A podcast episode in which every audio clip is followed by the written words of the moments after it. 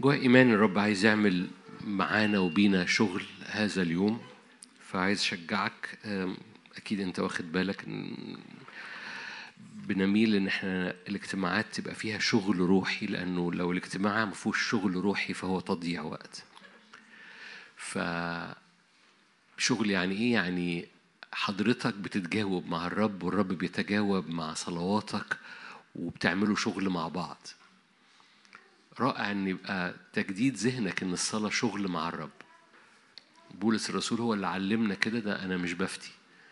قال كده نحن عاملان معه وبالتالي في شغل ما بينك وما بين الرب. مش شرط انك تكون بتخدم ولا بتزرع كنايس زي ما بولس كان بيعمل. الصلاة شغل مع الرب. الصلاة نحن عاملان مع الرب. فيعني إيه؟ يعني في تجاوب منك في شغل بيحصل منك مع العرش والرب بيتجاوب مع صلواتك وإنتوا الاتنين بتشتغلوا عشان تعملوا شغل الرب في الأرض.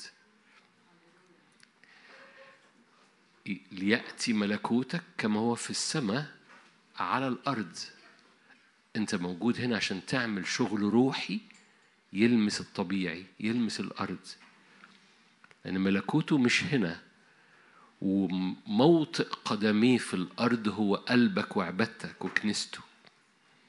فالكنيسة قاعدة كرسي قلبك موطئ قدميه. الرب ملوش رجل في الأرض إلا كنيسته. الرب مركز ملامسته مع الأرض. هو من الكنيسة ومن خلال الكنيسة للأرض. فكل عبادة خارجة منك كل تكريس كل سجود كل محبة كل صوام خارجة منك. رب يجد مجال إنه يشتغل في الأرض معاك. نحن عاملان معه. رب يشتغل في الأرض معاك من أجل أمور روحية تلمس الأمور الطبيعية. فده شغل روحي. دائما تعامل مع الرب بهذه الجدية. القصة مش تدين قصة في مقاصد للرب. الإنسان لما أنا بحكي معاكم أنا آسف مش كانش في ذهني خالص. لما تقرأ في تكوين واحد واثنين ال- الآدم موجود في عدن ليعمل عدن. كان الإنسان موجود ليعمل عدن. يعمل يعني ده الشغل اللي بيحصل ما بين الرب والإنسان في عدن في الراحة. الرب استراح أول يوم لآدم كان أول يوم راحة للرب. آدم تواجد في الراحة وفي الراحة شغل روحي ما بينه وما بين الرب ليعمل الأرض. وبالتالي وجودك في الأرض هو للشغل مقاصد الرب وهذا الشغل مش لل مش للعرق اللي هو بمجهود الجسد لكن بالمسير مع الرب لأن مسيرك صلواتك رفعة إيدك سجودك كل حركة روحية بتحصل ما بينك وبين الرب رب يجد فرصة إنه يشتغل في الأرض بمملكة السماوات والروح القدس في الأرض الطبيعية. التدين يقول لك اتدين اعمل منظر تقوى. لكن الملكوت يقول لك ده الشغل يعني شغل يعني إيه؟ يعني في جدية وفي نتيجة لهذه الجدية. التدين يقول لك اعمل منظر ومش مهم النتيجة. بولس الرسول قال لما أجي كنيسة كورنثوس مش عايز أسمع كلام عايز أرى قوة. هللويا هللويا هللويا. أنتوا فاهمين إيه بيقول لي هللويا؟ هللويا لأن إحنا مش بنضيع وقت. هللويا لأن ملكوت ربنا مش كلام، هللويا لأنه في شغل في قوة. مش مش بلاستيك مش بلاستيك مش تايوان. لكن مع احترامنا لتايوان. سفر الرؤيا زي ما أنتم عارفين من أول السنة الرب أعطانا هذه النعمة نحن نعمل هذه الزيارة لسفر الرؤيا. و- وقد إيه هذه الزيارة مشجعة وأدرك إن ده توقيتها وأؤمن ده وقتها وأؤمن إنها مش أؤمن بس يعني وفي عيان نتائج هذه الزيارة. هللويا. هقرا آيات إحنا بنوصل يعني إحنا فهقرأ آيات قريناها قبل كده ومقدمة كده ونخش على شغل النهارده رؤية 18 آية حكينا فيها قبل كده شاركت بيها قبل كده رؤية 18 هو الإصحاح اللي اللي رب يقول لك إنه system بابل بينتهي في ساعة واحدة. هاخد آية واحدة بكررها كتير هو التجارة بتاعت بابل. تجار يبكي وينوح عليها ملوك الأرض آية تسعة الذين زنوا وتنعموا معها. ده ال system أنا لو أنت ما حضرتش الاجتماعات دي قبل كده مفيش مشكلة خالص. مشاركة النهاردة هتتجاوب معاها ما تقلقش. ببساطة بيحكي عن بابل ال system system العالم. ودي مقدمة. آخر آية 13 تعبير اللي أنا بكرره كتير وانشغلت بيه النهاردة عشان أقول أول شغل الرب عايز يشجعك ليه. فبابل بتتاجر بتتاجر في كل حاجة system البابل system بابل بيتاجر في كل حاجة. وآخر تعبير موجود في آية 13 يتاجر في أجساد ونفوس الناس. هم. ما أعرفش تدرك إن هذه التجارة تجارة قميئة قبيحة. بيت... ال system العالم بيتاجر في جسدك و system العالم بيتاجر في نفسك. عايزك تحط الآية دي أو زي ما أنت شايفها كده أهو بالمقارنة مع آية تانية بنكررها كتير هنا تسالونيكي الأولى خمسة 23 المفروض تبقى حافظ هذا الشاهد. هحطه قدام عينيك. تسالونيك الأولى خمسة 23 أنا ببتدي بس معاك عشان أقول معنى صغير و, و... و... إله السلام نفسه ده المملكة أخرى ده السيستم الآخر. ملكوت السماوات. الملكة بابل الزانية في المقابل ليها ملكوت السماوات. إله السلام نفسه يقدسكم بالتمام ويعمل إيه؟ ويحفظ روحكم ونفسكم وجسدكم كاملة بلا لوم. ف system في system بيتاجر في جسدك وفي system بيفتدي جسدك. في system بيتاجر في نفسيتك يتاجر في أجساد ونفوس الناس. وفي system بيحفظ روحك ونفسك ونفسيتك وجسدك كاملة بلا لوم.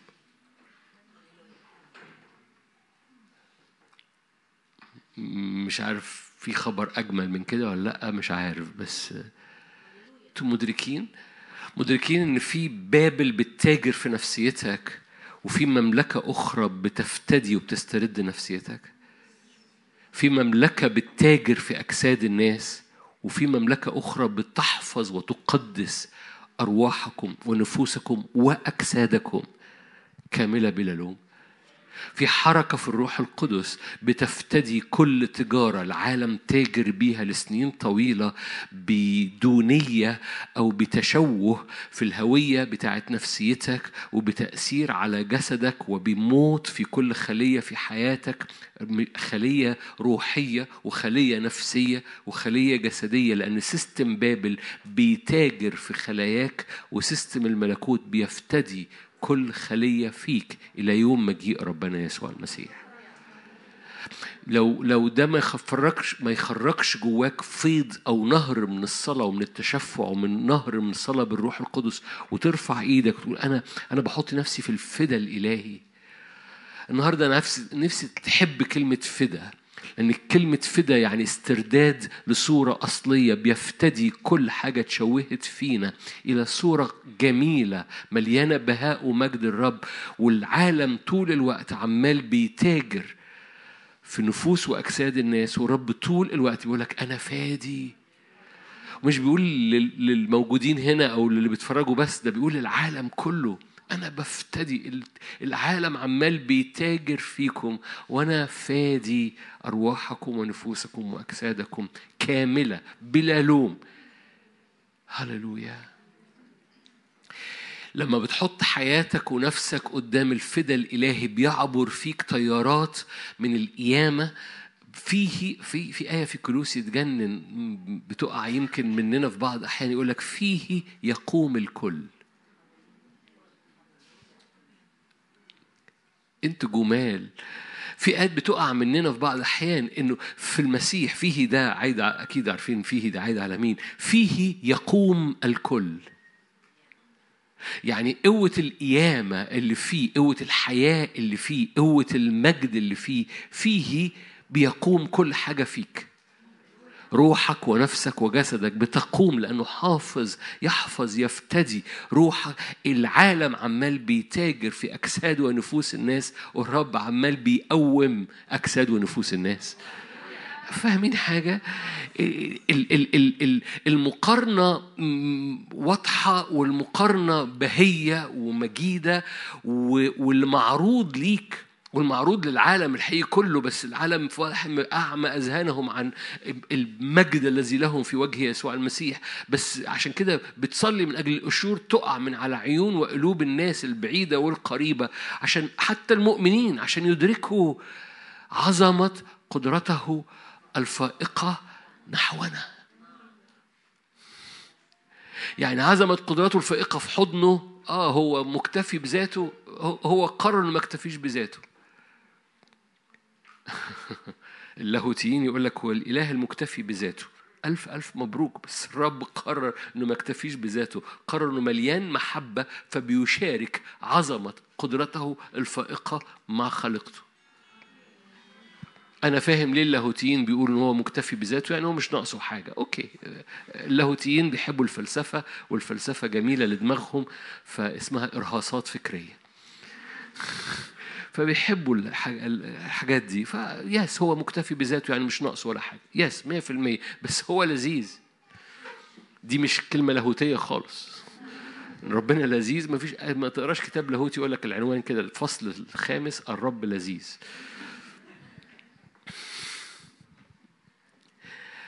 هو لذيذ بمعنى إيه؟ بمعنى إنه بعظمة قدرته الفائقة قرر إنه يشارك بها خلقته. لأنه إله شركة إله محبة إله البريكوريسيس الشراكة. هو الآب والابن والروح القدس في حالة شراكة مستمرة والترابيزة اللي عليها الترابيزة اللي قعد فيها الآب والابن والروح القدس حطوا كرسي رابع والكرسي الرابع ده بتاعك. عشان تقعد مع الآب والابن والروح القدس لأن هم هم هم في حالة شركة مستمرة وحطوا البشرية في الترابيزة بتاعتهم. مين اللي قال كده؟ مش خادم بيفتي. قال كده بطرس الرسول بالكتاب المقدس في الروح القدس لما قال شركاء في الطبيعة الإلهية. لما الكنيسة الأولى استعملت هذا التعبير البيريكوريسيس هو الشركة مع الله. كانوا بيستعملوا هذا التعبير عشان يقولوا انه إن كان في كرسي رابع في الترابيزة. الكرسي الرابع ده الرب حطه للبشرية. لما قرر إنه عظمة قدرته الفائقة يتم مشاركتها. بولس الرسول قال كده عظمة قدرته الفائقة نحونا تجاهنا. يعني كل قدرته الفائقة قرر إنه يبثها تجاهك. هو مكتفي بذاته كما يقول اللاهوتيين على رأسنا من فوق بس هذا هذه القوة القدرة الفائقة عظمة قدرته الفائقة قرر إنه ياخدها كده أهو وي... عشان كده كلوسي قال فيه يقوم الكل يعني القدرة الفائقة دي اللي بتتحرك نحونا بنخليها تعدي فينا حد فاهم حاجة؟ طيارات عظمة قدرته الفائقة نحونا. لو العرش هنا في حاجة نازلة من العرش نحوك. يا إما تستقبلها يا إما تسمع محاضرة. أنا لو نصيحة أخوية ما تضيعش وقت الساعة اللي جاية وتسمع محاضرة استقبلها لأن عظمة قدرته الفائقة دي نحوك. متحركة تجاهك هو نهر شلال خارج من الحضور الإلهي مليان محبة مليان نعمة مش عن استحقاق بتنسكب نحوك. لأنه برغم أنه مكتفي في ذاته هو قرر أنه ما يكتفيش بذاته ويحضن نفسه. قرر أنه يفتح حضنه ويضمك. أنت جمال.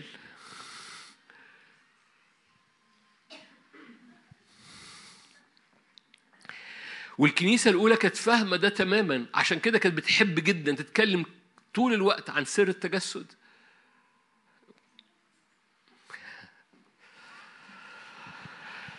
لأن البيريكوريسيس هو الشركة الإلهية مع البشرية لأن مقاصد الرب يفتدي. فالعالم عمال بيتاجر في أجساد ونفوس الناس والرب عمال بيفتدي ويقوم ويقيم ويحفظ أرواح ونفوس وأجساد الناس طول الوقت.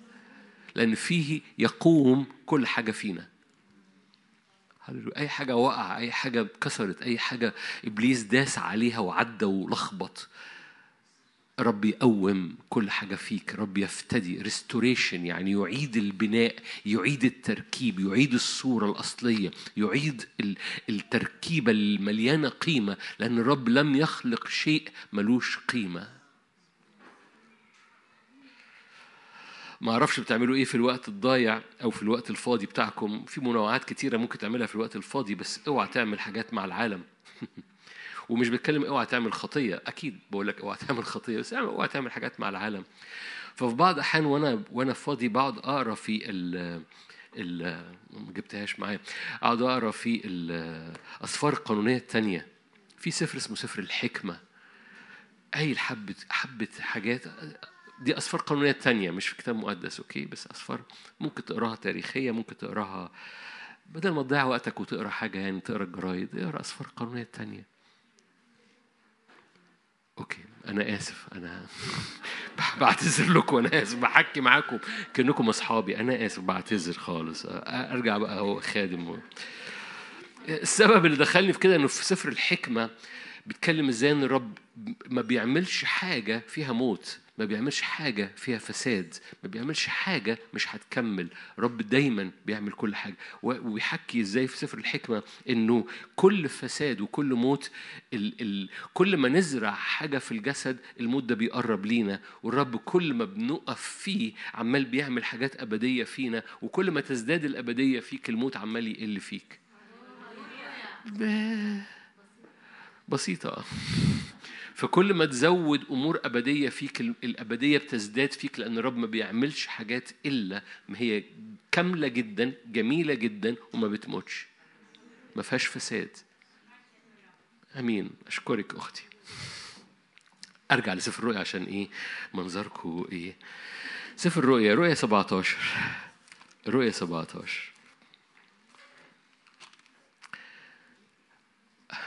عشان بس ما تنسيش أسفار دي أسفار قانونية تانية بمعنى إنها مش في كتاب مقدس.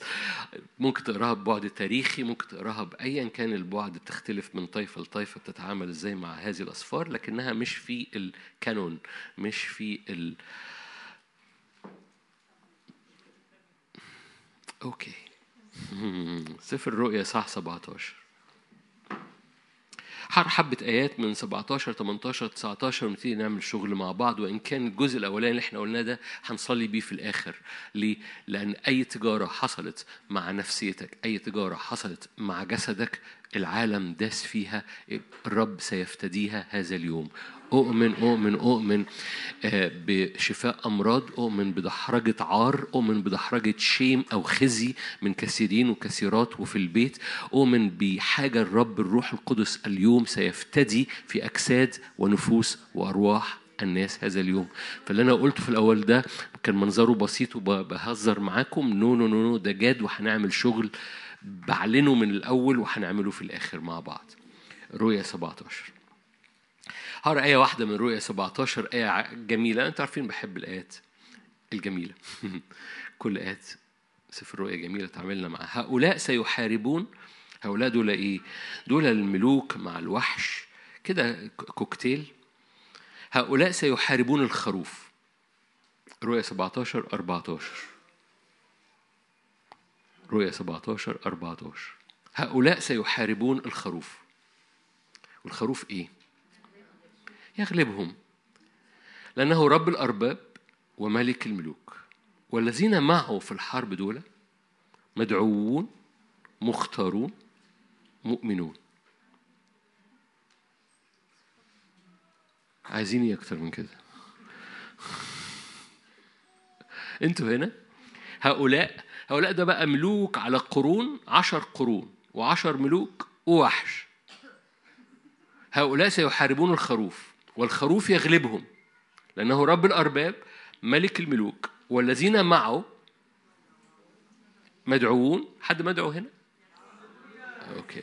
حد مختار هنا؟ حد مؤمن هنا؟ الذين معه مدعوون مختارون مؤمنون. ليه؟ الخروف يغلبهم. هللويا. okay. هقول لك أنا رايح فين حالا. رؤية 18 أنتوا كويسين. رؤية 18 لا sorry رؤية 19 أنا قلت رؤية 18 ليه رؤية 17 رؤية 19 بعدها سمعت هقرا حبة آيات كتيرة بقى هتمشي معايا. بعدها سمعت صوت عظيم من جمع كثير في السماء قايلين هللويا. خلاص المجد الكرامة والقدرة للرب إلهنا لأن أحكامه حق وعادلة. قد دان الزانية العظيمة التي أفسدت الأرض بزناها. انتقم لدم عبيده من يدها. قالوا ثانية هللويا. آية ستة. بعد العبادة المرتبطة بسقوط بابل العبادة المرتبطة بالعروس. سمعت صوت جمع كثير صوت مياه كثيرة صوت رعود شديدة. قائلا هللويا قد ملك الرب الإله القادر على كل شيء. نفرح ونتهلل ونعطيه المجد لأن عرس الخروف قد جاء. امرأته هيأت نفسها. أعطيت أن تلبس بذا نقيا بهيا لأن البذ هو تبررات القديسين. واحد وعشرين رؤية واحد وعشرين. ثم رأيت سماء جديدة. ثم رأيت سماء جديدة وأرض جديدة. السماء الأولى والأرض الأولى مضتا البحر لا يوجد فيما بعد. أنا يوحنا رأيت المدينة المقدسة أورشليم الجديدة نازلة من السماء من عند الله مهيئة كعروس مزينة لرجلها سمعت صوت عظيم من السماء قائلا هذا هو مسكن الله؟ مسكن الله مع الناس هو سيسكن معهم هم يكونون له شعبا. الله نفسه يكون معهم إلها له أمين نقف هنا.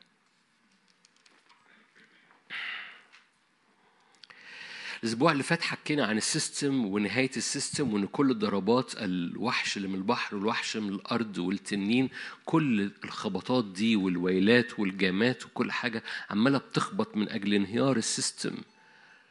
وإن القصة هو انفصالنا عن ال system. وهذا الانفصال عن ال system اللي الكتاب المقدس كله عمال بيحكي عليه إن اخرجوا من بينهم اعتزلوا من بينهم. ده بيحصل بالروح القدس والروح القدس وسكناك في الروح القدس هو الحتة الوحيدة اللي بتحفظك في مسافة من ال system وانت جوه ال system. حكينا عن الآية المحورية اللي أنا بحبها جدا الذين يستخدمون هذا العالم كأنهم لا يستخدمونه لأن هيئة هذا العالم تزول. في في معجزة بتحصل في الروح القدس إنك وأنت في العالم شغال من العالم بتستخدم هذا العالم في مسافة داخلية ما بينك وبين هذا العالم. اللي بيصنع هذه المسافة هو الرب الروح القدس اللي أنت في شركة معاه. شركتك مع الروح القدس صلواتك بالروح القدس وقوفك قدام عمل وسكيب الروح القدس على حياتك من هبات ومن ثمار الروح القدس بيخليك جوه العالم ناجح بس أنت لست من هذا العالم.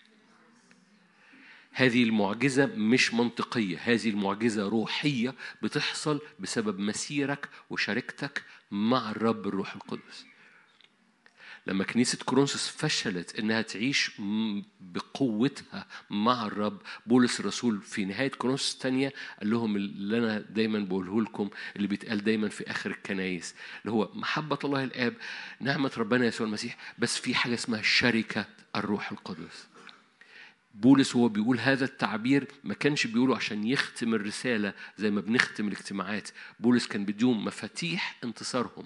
مفاتيح الانتصار بتاعت كنيسة مش عارفة تنتصر الثالوث. الآب عمال بيسكب محبة. الابن عمال بيسكب نعمة. بس الصحوبية مع الروح القدس هي مفتاح الانتصار. لما بالمناسبة لما قال اخرجوا اعتزلوا يا أي شركة بين هيكلكم وهيكل الأوثان لا خلطة بين بين النور والظلمة كان بيكلم كورنثوس.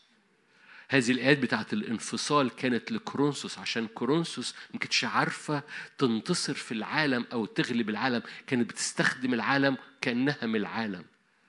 فقال لهم بصوا في مفتاح المفتاح هو الثالوث هو ال perichoresis هو الشركة مع الثالوث. الآب عمال بيسكب محبة مستمرة. الابن عمال بيسكب نعمة مستمرة. بس في صحوبية مع الروح القدس هتخليكم ملح متملحين. يعني إيه متملحين؟ يعني منفصلين فليكم طعم. الملح بتاع العلاقة الملح بتاع حياتك اللي بيخليك محتفظ بملوحتك محتفظ بطعمك ومحتفظ باستخدامك. لو الملح فقد ملوحته كملوا أنتوا بقى. ملوش أي قيمة بيطرح ويداس من الناس. ولأن حضرتك ملح ينبغي إن تكون موجود جوه العالم بتدي طعم للعالم بس مفصول عن العالم لأنك لو من العالم بتفقد ملوحتك. ولو فقدت ملوحتك بتفقد معناك. لو الملح مش مش مطلع ملوحة ما بقاش ملح بقى اسمه بودرة. وبالتالي هذا الانفصال كان مهم جدا لكنيسة كورنثوس. عشان كده قال لهم بصوا القصة في الثالوث. استقبل من الآب محبة مستمرة استقبل من الابن نعمة مستمرة بس تصاحب على الروح القدس لأن هو اللي هيحفظ ملوحتك هو اللي هيحفظ طعمك ويحفظ تأثيرك ويحفظ انفصالك. فهذه الحركة اللي فيها انتصار على ال system أو غلبة على ال system بتحطك في حتة تانية خالص برغم إنك موجود في العالم. وكل خبطات كل سفر رؤيا وكل أمور بتحصل في في المية وفي البحر وفي الزلازل وفي البراكين وفي الحروب وفي ال system اللي كل شوية العالم عمال بيكتشف إنه فاشل. ما أعرفش أنتوا مدركين ولا لأ يمكن بعد دقايق أخش. كل قيم العالم عمالة بتضرب تعدل. اللي يقول لك إحنا ديمقراطيين بيتحالفوا مع الديم غير ديمقراطيين واللي يقول لك غير ديمقراطيين بيتحالفوا مع مش عارف إيه واللي عنده قيم ضرب القيم عشان مصلحته واللي ما عندوش قيم بيلبس ثياب العفة. كل العالم فقد قيمه. ليه؟ لأنه بيحاول يضرب حاجة، كل العالم الملحد بيكتشف إن في عالم روحي مليان أرواح شر فمش عارف يعمل فيها إيه، كل كل القصص وكل فلسفة فقدت قوتها لأن بيثبت خوائها من جوه ويبقى حاجة واحدة تانية ثابتة، لما كل حاجة تتزعزع بتبقى حاجة ثابتة، ملكوت لا يتزعزع. وجودك في الملكوت مش وعظات. وجودك في الروح مش مش تأملات روحية لخدام أو لخادم ووجودك في الروح وجودك في شركة مع محبة أبوية نعمة من الابن وصحوبية مع الروح القدس ما هيش تعبيرات بتتقال في الآخر ده ده حياة أو موت ده بيأتي المحك في وقت من الأزمنة وإحنا في المحك في المحك ده لما لما يا إما تخترق بسبب صحوبيتك والبيريكوريسس مع الثالوث يا إما بتبقى بتتبلع زي الثلاث فتية ودانيال لما اتبلعوش في بابل لكن الآخرين كلهم اتبلعوا. ليه بقول كده؟ أنا بدي خلفية علشان أخش معاك. في في سفر الرؤيا إصحاح 19 هذا التعبير اللي إحنا قلناه كذا مرة في هذه السلسلة أو هذه الزيارة لسفر الرؤيا إن شهادة يسوع المسيح هي روح النبوة دي. فاكرين؟ هذه الآية تستخدم على على أي نبوة؟ 100% بس هذه الآية تستخدم وقيلت عن عن نبوة سفر الرؤيا. سبب سفر الرؤيا مش إنه يقول لك حاجة. سبب سفر الرؤيا إنه يشهد عن يسوع في حياتك. سفر الرؤيا أعطي للكنيسة. سفر الرؤيا أعطي للكنيسة. آخر حاجة. okay لآخر صفحة في الكتاب المقدس أنا يسوع أرسلت ملاكي لأشهد لكم بهذه الأمور عن الكنايس. فسفر الرؤيا معطى ليشهد بهذه الأمور شهادة يسوع المسيح عن الكنيسة. وبالتالي عايز أقول إيه من الجمل دي؟ عايز أقول إن سفر الرؤيا مش عشان يحكي لك عن قصص جاية إن شاء الله إيه، وبعد كده المفسرين يقول لك لا أنت مش موجود أنت بس بيديك حبة معلومات. نو no. سفر الرؤيا بيقول لك كيف تعيش. سفر الرؤيا بيقول لك كيف تعد الكنيسة وتهيئ نفسها. سفر الرؤيا مش جاي يقول لك أخبار وبحسب بقى خلفيتك ودراستك وإحنا مش بندرس هنا مدارس تفسير سفر الرؤيا والاختطاف إمتى والضيقة ونص الضيقة وبعد الضيقة وقبل الضيقة مش بن مش بنتكلم في كده. لأن إحنا بنتكلم عن شهادة يسوع المسيح هي روح هذه النبوة. سفر الرؤيا بيقول لك إزاي تعيش. ما خدتوش بالكم أحط الآية دي قدام عينيكم. سفر الرؤيا 22 آية اصحاح 22 اصحاح 22 آية 16 أنا يسوع أرسل دي حد عنده معلومة رؤية 22 ده آخر صفحة في الكتاب المقدس. أنا يسوع أرسلت ملاكي لإيه؟ لأشهد لكم بهذه الأمور إيه؟ عن الكنايس يعني أنا أنا جاي بقول لكم للكنيسة.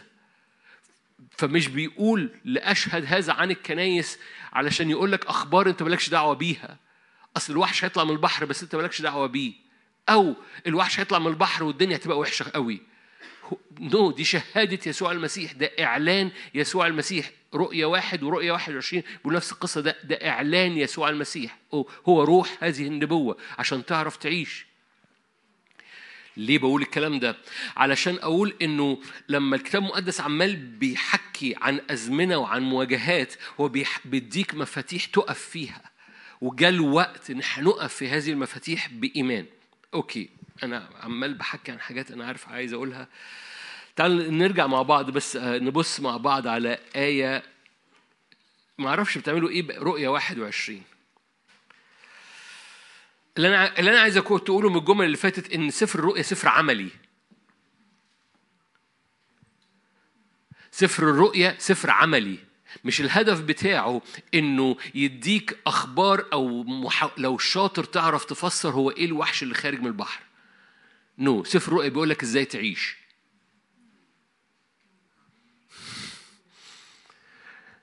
بعضكم مش عاجبه الفكرة أنا عايز أعرف الوحش اللي خارج من البحر اسمه إيه.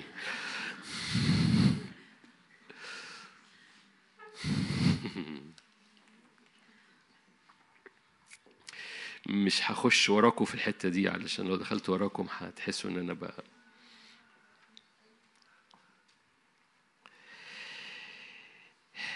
رأيت سماء جديدة رؤية 21 بالمناسبة أنا أنا حكيت معاكم للحاضر أول مرة أو بيسمع لأول مرة أنا حكيت معاكم عن الوحش اللي خارج من البحر والوحش اللي خارج من الأرض والتنين وهذا الثالوث اللي بيتحرك أو هذا الثلاثي اللي بيتحرك. القصة كلها هذا الثلاثي لما بيهاجم العالم العالم بيكتشف وهو ده هدف هذا الثلاثي لما العالم لما بيهاجم العالم العالم بيكتشف إنه في حيص بيس ف system العالم بيسقط قدام الوحش اللي خارج من البحر الوحش اللي خارج من الأرض والتنين. القصة كلها أنه هؤلاء بيستخدموا لإنهيار العالم والرب يقوم بيستخدمهم عشان التلت يروح ده التنقية. فاكرين التنقية خير؟ التنقية خير التنقية خير. وأول ما الرب يقوم موقع هذا ال system ده رؤية 18 يأتي رؤية 19 طوالي ويأتي التسبيحة سقطت بابل العروس هيأت نفسها. فالقصة كلها إن كل أبواق وجامات وكل خبطات نهايتها قصتها كلها هو إن هذا ال system بينهار. أنت مش من ال system. رؤية 21 ما أنا بحاول ألم بس. رأيت سماء جديدة وأرض جديدة. لأن السماء الأولى والأرض الأولى مضتا. البحر لا يوجد فيما بعد. نرجع للبحر ده. أنا يوحنا رأيت المدينة المقدسة أورشليم الجديدة نازلة من السماء.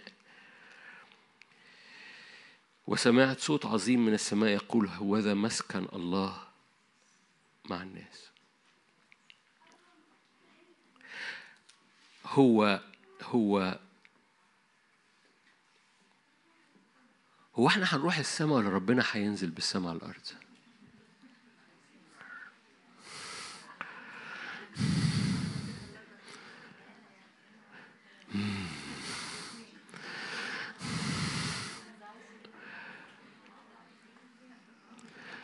وشكم يجنن محتاجين سيلفي حبة حبة مبسوطين وحبة بيسترجع كل معلوماته اللاهوتية. و... وبعد كده بيرجع بيستعمل معلوماته الطائفية ومدرسة كذا بتقول كذا. آه طب ما يمكن ملك ألفي. طب حتى لو في ملك ألفي أو وات أيا كان مش موضوعنا دلوقتي. مؤكد إن في سماء جديدة وأرض جديدة؟ مش الأرض ستزول وكل حاجة تتحرق بنار أوكي الأرض ستزول فعلا وكل حاجة تتحرق بنار بس هيبقى في أرض جديدة.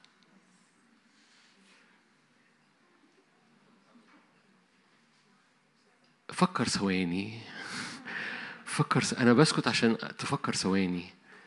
في سماء جديدة وفي أرض جديدة.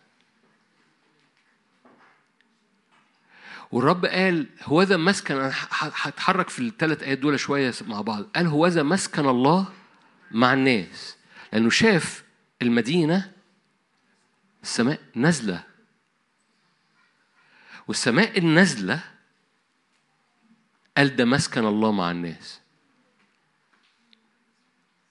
بالمناسبة لو أنت بتقول ده الملك الألفي ده ده سيمسح الرب كل دمعة و و و بيتكلم عن حاجة أبدية. مش بيتكلم على مرحلة مؤقتة. آه بس في آية في تسالونيكي يقول هنكون معاه في السحاب. آه هنكون معاه في السحاب. ده لو انتقلنا قبل المجيء التاني. لكن في النهاية في النهاية في ال final في ال grand final في النهاية العظيمة السماء والأرض تزول و... و... ويبقى في سماء جديدة وأرض جديدة وأمور نازلة من السماء تعمل مسكن الله مع الناس.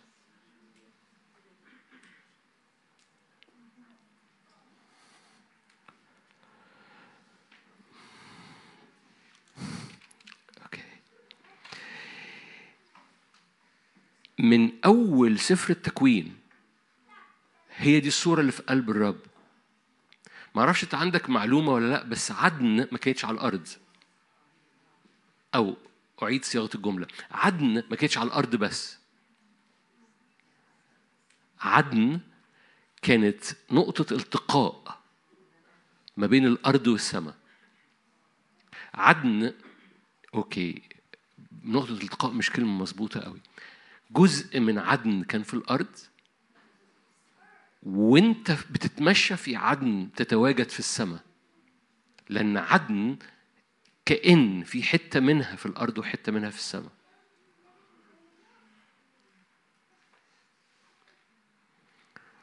تقول لي أنت بتفتي.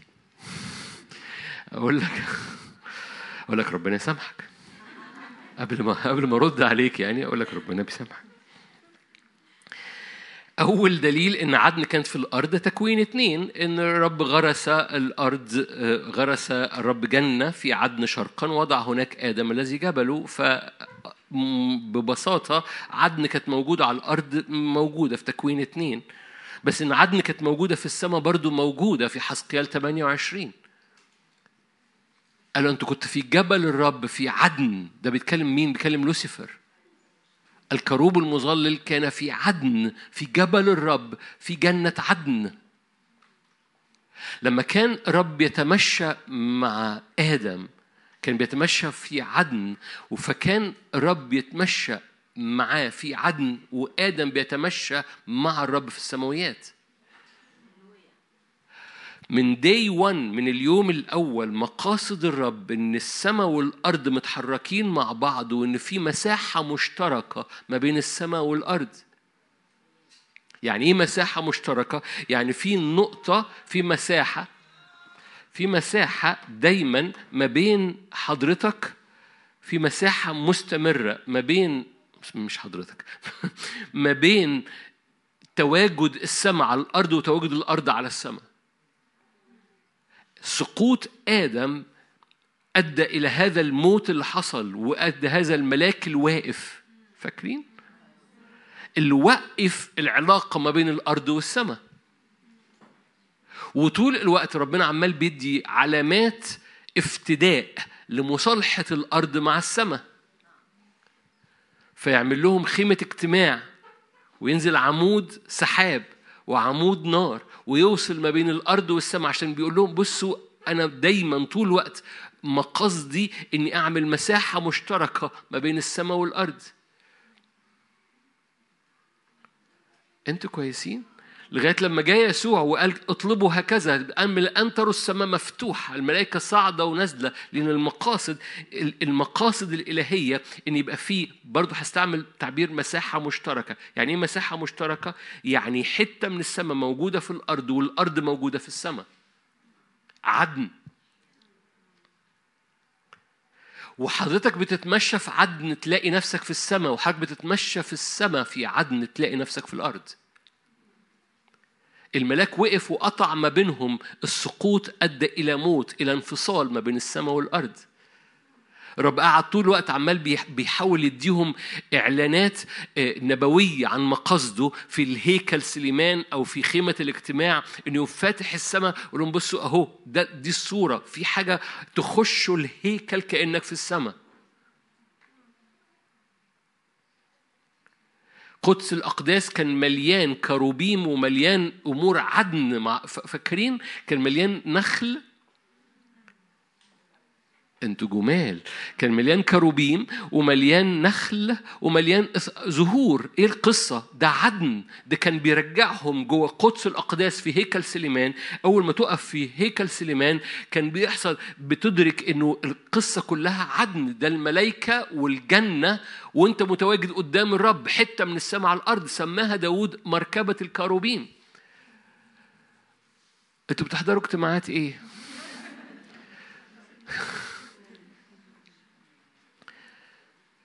التقليد اليهودي وده مش كتابي وأنا بقول لك ده مش كتابي. حد سمعني ده مش كتابي. التقليد اليهودي بيقول لك لما كان رئيس الكهنة بيخش في في في العيد قدام قدس الأقداس كان بتحصل حركة روحية في قدس الأقداس لدرجة إن كان بيشاهد رئيس الكهنة كان بيرى الكروبيم الكروبيم عمال بيتحرك ما بين الأشجار كأن ال كأن ال قدس الأقداس بقى ألايف عشان كده داوود سمى قدس الأقداس مركبة الكروبيم. للي ما يعرفش هذه الآية الآية دي موجودة في أخبار الأيام الثاني فالكتاب المقدس نفسه سمى قدس الأقداس مركبة للكروبيم لأنها فيها عجلات فيها حركة.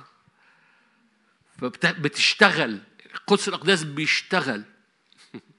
مقاصد الرب من قدس الأقداس يشتغل وهتشوف حالا. كل ده كان صور في العهد القديم عشان يقول لك بص أنا عايز السماء والأرض يبقى بينهم مساحة مشتركة طول الوقت. فجاء يسوع وقال الفاصل انتهى فيا في المسيح يسوع أنا هو السلم من الآن ترون الملائكه صاعدة ونازلة على ابن الإنسان السماء مفتوحة. والكنيسة بقت هيكل الله روح الله ساكن فيكم لأن الهيكل هو المساحة المشتركة ما بين السماء والأرض. تتمشى في الهيكل بتاعك تلاقي نفسك في السماء. تتمشى في الهيكل بتاعك وأنت في السماء تلاقي نفسك في الأرض.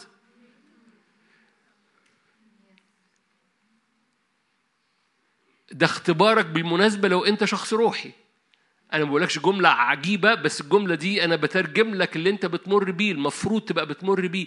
وأنت بترفع قلبك للسماوات وتقدم عبادة في الروح القدس حركتك بتتحرك في السماوات سيرتنا نحن فيليبي ثلاثة في السماويات. بس بعد ما بتخلص صلاة بتلاقي نفسك نزلت ورحت الشغل. حضرتك المساحة المشتركة ما بين السماء والأرض.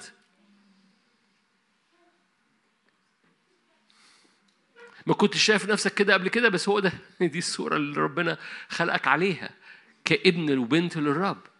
عشان كده سفر الرؤيا سفر عملي جدا لأنه بيقول لك بيقول لك حاجة بيقول لك إنه هقول لك تعبير كده عجيب كده صحيت بيه النهارده. أنت عارف إن انتقال المؤمنين سلس جدا؟ انتقالهم للسماء يعني سلس جدا؟ منظره خبر مش مشجع بس هو خبر مشجع جدا. مش بشجعك إنك تنتقل دلوقتي بس أنا بقول لك إن الانتقال لأنه ما اسموش موت بالمناسبة انتقال المؤمنين سلس جدا. إنك تنتقل من هنا وتروح السماء ربنا يديك طول العمر إنك تنتقل من هنا وتروح السماء سلسة جدا جدا جدا. تعرفين ما عندناش عذاب قبر بقى ومش عارف أوكي بس بس مش قصة مش كده. قصة إن إن هذا الانتقال سلس.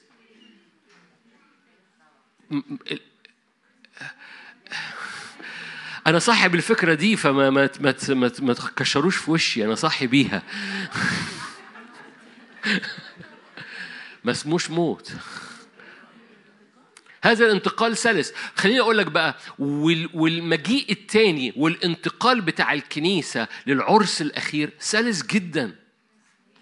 لأن القصة سلسة جدا الدخول من المرحلة الحالية للمرحلة الأخيرة سلس جدا. ليه؟ لأنه وأنت في الروح القصة كلها إنك متعود إن في مساحة مشتركة جواك ما بين السماء والأرض والقصة في نهايتها إن هيبقى في مساحة مشتركة بس سماء جديدة وأرض جديدة وحضرتك جسد ممجد وبتتواجد في المساحة المشتركة ما بين السماء والأرض. أنت متعود على كده أصلاً.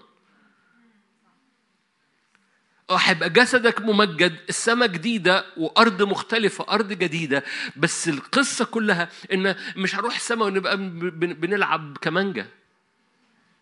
لا ده حركة متواجد في حركة ما بين الأرض والسماء. والقصة كلها الإفتداء التام للأرض والسماء اللي فوقيك. وحركة حضرتك اللي بتستمر في مساحة مشتركة ما بين السماء والأرض الجديدة والسماء الجديدة. وأنت في في الجسد الممجد. ما أعرفش أنت كنت متصور إن السماء كده ولا لأ بس هو ده اللي هيحصل.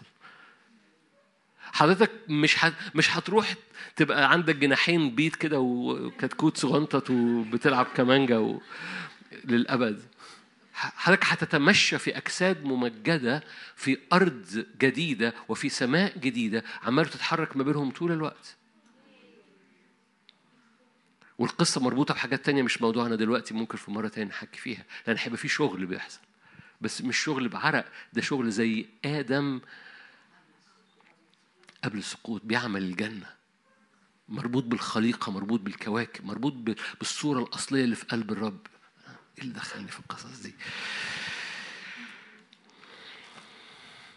فالقصة كانت في عدن في مساحة مشتركة الهيكل كان في مساحة مشتركة ال ال ال يسوع فتح الباب للفرد يبقى مساحة مشتركة والكنيسة بقت مساحة مشتركة ما بين السماء والأرض. عشان كده في انتقال سلس من الحالة اللي إحنا فيها للحالة القادمة. ايا كان بقى تسلسلها بقصص قبل الضيقة في وسط الضيقة بعد الضيقة ايا كان القصة. القصة إن في انتقال سلس لأن حضرتك بره السيستم ومتواجد في في حركة في الروح القدس اللي بيخلي حركتك ما بين السماء والأرض من دلوقتي شغالة.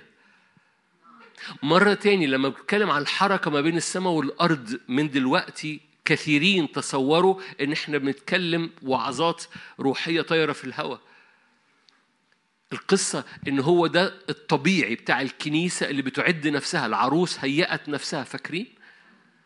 العروس هيأت نفسها مزينة ليه؟ لأن الطبيعي بتاعها انتقالها سلس مش حاجة غريبة اللي هيحصل بعدين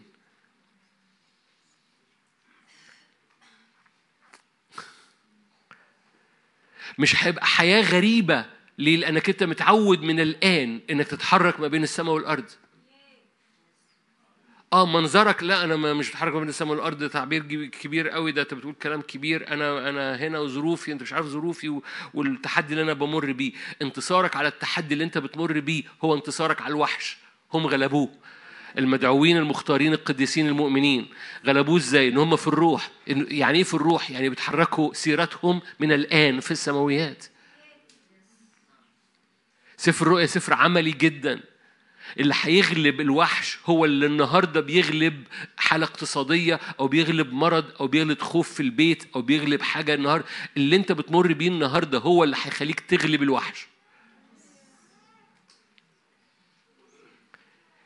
مفتاح انتصارك النهارده على تحديات النهارده هو هو مفتاح انتصارك. هم غلبوه بإيه؟ دول المؤمنين المختارين المدعوين. الخروف غلبهم. والذين معه مدعوين مختارين مؤمنين حد فاهم حاجة؟ حد فاهم التربيطة؟ القصة كلها إن سفر الرؤيا سفر عملي جدا مفاتيح انتصارك على الوحش هي هي مفاتيح حركتك النهاردة هي هي الحركة سلسة الانتقال سلس ما بين ما تمر بيه النهاردة ومواجهات الزمن اللي جاي السماء الجديدة والأرض الجديدة الانتقال سلس. لأنك أنت في الروح هنا أنت في الروح هنا أنت في الروح هنا.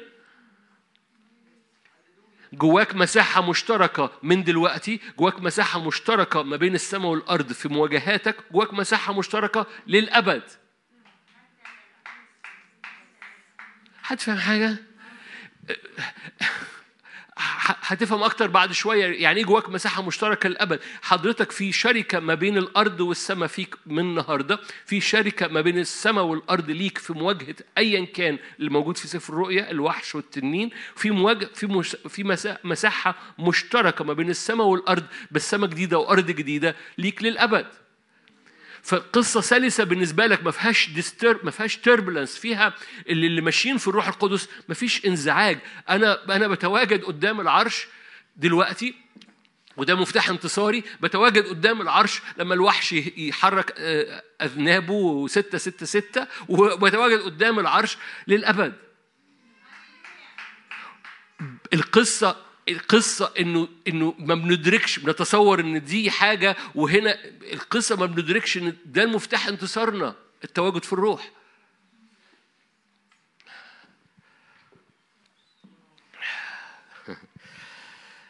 سفر الرؤيا صح 11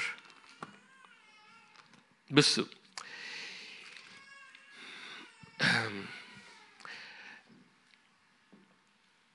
أنتوا عارفين لما موسى طلع فوق الجبل ربنا وراه هيكل في السماء. قال له اصنع بحسب هذا المثال. ففي هيكل في السماء وهيكل في الأرض. رؤية 11 أنتوا جمال. أنا عارف ده مش سفر الرؤيا اللي أنتوا عارفينه بس سفر سفر الرؤيا 11 آية 19 انفتح هيكل الله في السماء وظهر تابوت عهده في هيكله حدثت بروق وأصوات ورعود وزلزال وبرد عظيم. حلو قوي. مرة تاني رؤية 11 بص ملي عينيك. انفتح هيكل الله فين؟ يبقى في هيكل الله في السماء وهيكل الله في الأرض. مساحة مشتركة؟ لما قال له انزل انزل اصنع بحسب المثال التي أريتك إياه في السماء. عشان كل حد يخش الهيكل في العهد القديم لما يخش في الهيكل يبقى متواجد في حتة في السماء. لو جاز التعبير بمستوى روحي مش بمستوى جسدي لأن الجسد هو ستة ستة ستة بالمناسبة. ما تخلينيش أصر على أسناني. الجسد هو ستة ستة ستة هو قوة الوحش. لما بتفكر بطريقة نفسية بحتية عقلية مسطحة أنت بتتحرك في system الوحش. الوحش مش ال vaccine. الوحش هو كل system جسدي حضرتك بتخضع قدامه. هو طريقة تفكير. مش بتكلم إن اللي بيفكر بطريقة جسدية هو بيسجد للوحش. دي قصة تاني. هقولها لك حالا. هنتكلم عن الوحش حالا. أنا عارف بعضكم حكينا عن الوحش شوية. مش عارف ليه. في ناس عايزة تتفرج على أفلام رعب. وكل النبوة مش هدفها الوحش كل النبوة هدفها شهادة عمليا جدا عمليا جدا. وهقول لك هحكي معاك حالا. بس القصة إن في هيكل للرب في السماء وقال له اعمل هيكل في الأرض عشان اللي بيتمشى بطريقة روحية في الهيكل اللي في الأرض بيتمشى في السماء. عشان كده قدس الأقداس داوود اللي سماها مش أنا اللي سميتها مركبة كاروبيم يعني ملائكة راكبة مركبات وبتتحرك. ليه لو انت بتفكر بطريقة مسطحة ذهنية جسدية ليه اتسمى قدس الأقداس مركبة ملائكة؟ فكر. ليه؟ لأن في حركة لما تتواجد في الهيكل بتتواجد في السماء. لمقاصد الرب عدن كانت جزء منها في الأرض جزء منها في السماء. ده قلب الرب من الديل من اليوم الأول. فكان بيتمشى آدم مع الرب في عدن بيتواجد في السماء والرب يتمشى مع آدم فبيتواجد في الأرض. لأن الحركة ما بين السماء والأرض هي الصورة اللي مستمرة طول الوقت وتجسدت في يسوع المسيح وبعد كده في الكنيسة وإلى الأبد. فلما بقت سماء جديدة وأرض جديدة مسكن الله مع الناس بينزل عشان يخ... يعمل ال... يعمل ال... يغطي الفجوة ويتواجد في السماء والأرض. هذا مسكن الله مع الناس. ليه؟ المدينة نازلة من فوق العروس نازلة من فوق المدينة نازلة من فوق ورب يسكن في أرض جديدة وسماء جديدة. أوكي. أنا عارف أنا بتكلم كلام كلكم موافقين عليه. فرؤية 11 أنا عارف إنكم مش موافقين بس ماشي. رؤية 11 19 انفتح هيكل الله في السماء وظهر تابوت عهده في هيكله. فببساطة كل ما الحركة عمالة بتحصل السماء عمالة بتقرب في الأرض فهيكل الله يتفتح. okay رؤية خمس رؤية 15 رؤية 15 5 okay. بعد هذا نظرت آية رؤية 15 آية 5 بعد هذا نظرت إذا قد انفتح هيكل خيمة الشهادة في السماء. فتابوت العهد والهيكل بيتفتحوا ليه؟ لأن الرب عمال بيأتي للنهاية عشان يبقى مسكن الله بين الناس مع الناس. فالهيكل والهيكل بيبقوا مع بعض. عمليا إيه القصة كلها؟ من النهاردة حضرتك أنت الهيكل اللي بيرتبط بال... بال... بالسماويات. لما إيدك بتترفع لما بتسجد في بيتك محتاج ترى المشهد زي ما في قلب الرب لأن ده خطة الرب إن إيدك تترفع للسماء. ما أقصدش رفع اليد بصورة خاصة ده كان حكينا عنه يوم الاربعاء أو اللي قبل اللي فات. بس بتكلم على العبادة. لما تسجد بلاش لما إيدك تترفع. لما تسجد المشهد ده مشهد معجزي ده مركبة كروبيم. حضرتك في أوضتك لوحدك وبتسجد في أوضتك. هذا المشهد مشهد حضرتك ساجد في أوضتك. ده قصد إلهي من قبل تأسيس العالم لغاية الأبدية. إن يبقى مركبة الكروبيم شغالة وسجودك ده بيوصل ما بين الأرض والسماء وموجود في في مكان مش مساحة مشتركة. أرضك بقت في السماء والسماء بقت على أرضك. أقول لكم آية طيب عشان سينا في القدس. عارفين الآية دي؟ في سفر المزامير. هو يعني إيه؟ حاجة أرضية جدا بقت موجودة في قدس الأقداس.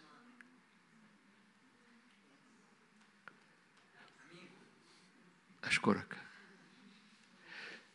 ما هو إيه الآية دي؟ سينا في القدس. ما ربنا يا إما مش شاطر في الجغرافيا يا إما الآية غلط. القصة كلها مش ذهنية منطقية جسدية تحليلية مسطحة. باسم يسوع. يعني إيه؟ يعني الأرض غيرت مكانها ال space وال time بيتغيروا في في عالم الروح ليه؟ لأنه سينا بقت في قدس الأقداس ليه؟ لأنه المساحة بقت مشتركة ما بين سينا وقدس الأقداس ليه؟ لأن الرب لمس عمل حاجة لمس لمس سينا عشان كده مركبات ألوف عارفين المزمور ده؟ يقول لك مركبات ألوف ربوات عمالة بتلف في جبل الرب. ليه؟ لأنه الرب فيها سينا في القدس. فحضرتك لو حضرتك سينا وبتسجد في أوضتك سينا بقت في القدس. لو أرضك بقت لو أرضك هي أرض برية برية ومرة جدا وتسجد في أرضك البرية سينا بقت في القدس. فاهمين حاجة؟ ده, ده مقاصد الرب دي, دي الصورة اللي من أول عدن للآخر. لما تأتي النهاية كلنا هنروح السماء ونرفرف. no no no no no لما تأتي السماء سماء جديدة وأرض جديدة والمدينة نازلة ومسكن الله مع الناس.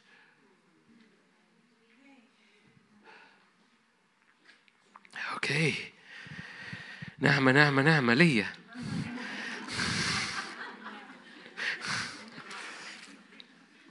سفر الرؤيا صح عشرين.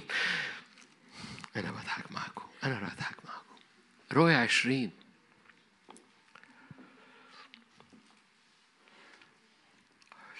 بصوا عشان أفضل حاجة تعملها في هذا الزمن أفضل حاجة تعملها في هذا الزمن إنك تتحالف مع السماء وتدرك إن مقاصد الرب إن إن أرضك تتحالف مع السماء. أنا أنا حريص أكون عملي ده أنا عمال بقول سفر الرؤيا ده سفر عملي. لما بقول لك سجودك هو مركبة كروبيم يعني سجودك هو السماء بتلمس الأرض وده تعبير مش أول مرة نقوله في هذا الاجتماع بس سجودك هو اللي بيخلي أرضك تبقى في القدس الأقداس سينا في القدس. ال ال ال القصة كلها إن ده قلب الرب من أول يوم لآخر يوم. لما الاختيار اللي انت بتختاره انك بتتحالف مع السماء. هذه الزمن ما أعرفش أنتوا مش عايز اتكلم في السياسة بس العالم كله بيغير تحالفاته في الزمن ده. كله. والتحالفات اللي العالم بيغيرها في هذا الزمن مش معتمدة على مبادئ. مش معتمدة على مبادئ. مفيش مبادئ خالص. السيستم بيكتشف ما عندوش مبادئ. حتى اللي بيت- بيتشدقوا بالمبادئ أيا كان المبادئ دي في شنك في شنك تماما.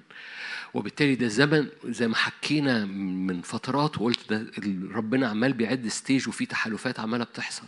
عشان كده مهم جدا تصلي لبلدنا بلدنا لسه بحكمة لغاية دلوقتي محافظة نفسها في التحالفات بتاعتها. مهم جدا مهم جدا الكنيسة ترفع إيديها من أجل تحالفات بلدنا للزمن اللي جاي. كل العالم عمال بيتحرك كأنه بحر هايج عمال بيشوف يتحالف مع مين. وبدون مبادئ. مهم جدا. وأهم حاجة للكنيسة إنها تتحالف مع السماء. أهم حاجة للكنيسة. لأن قصة في الزمن ده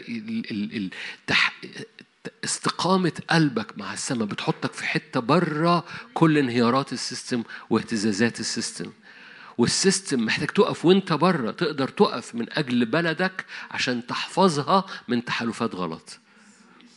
ده مهم قوي قوي قوي قوي قوي قوي فإيديك المرفوعة وسجودك وحركتك ما بين في الروح ما بين العرش وما بين الطبيعي بتاعك مهم جدا إنك تنطق كلمات على بلدنا من أجل حفاظ تحالفاتها في الزمن اللي جاي. وزي ما صلينا يوم الاربع اللي فات ارجع لصلاة الاربع اللي فات في الآخر من أجل حفاظ حاجات كتيرة في بلدنا مهم جدا في الوقت ده. كفاية كده. رؤيا 20 رؤيا 20 15 نخش على حتة صغيرة ونصلي. يا. رؤيا 20 15 أوكي كل من لم يوجد مكتوبا في سفر الحياة طرح في بحيرة النار.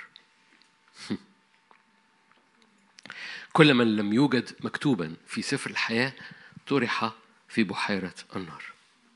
okay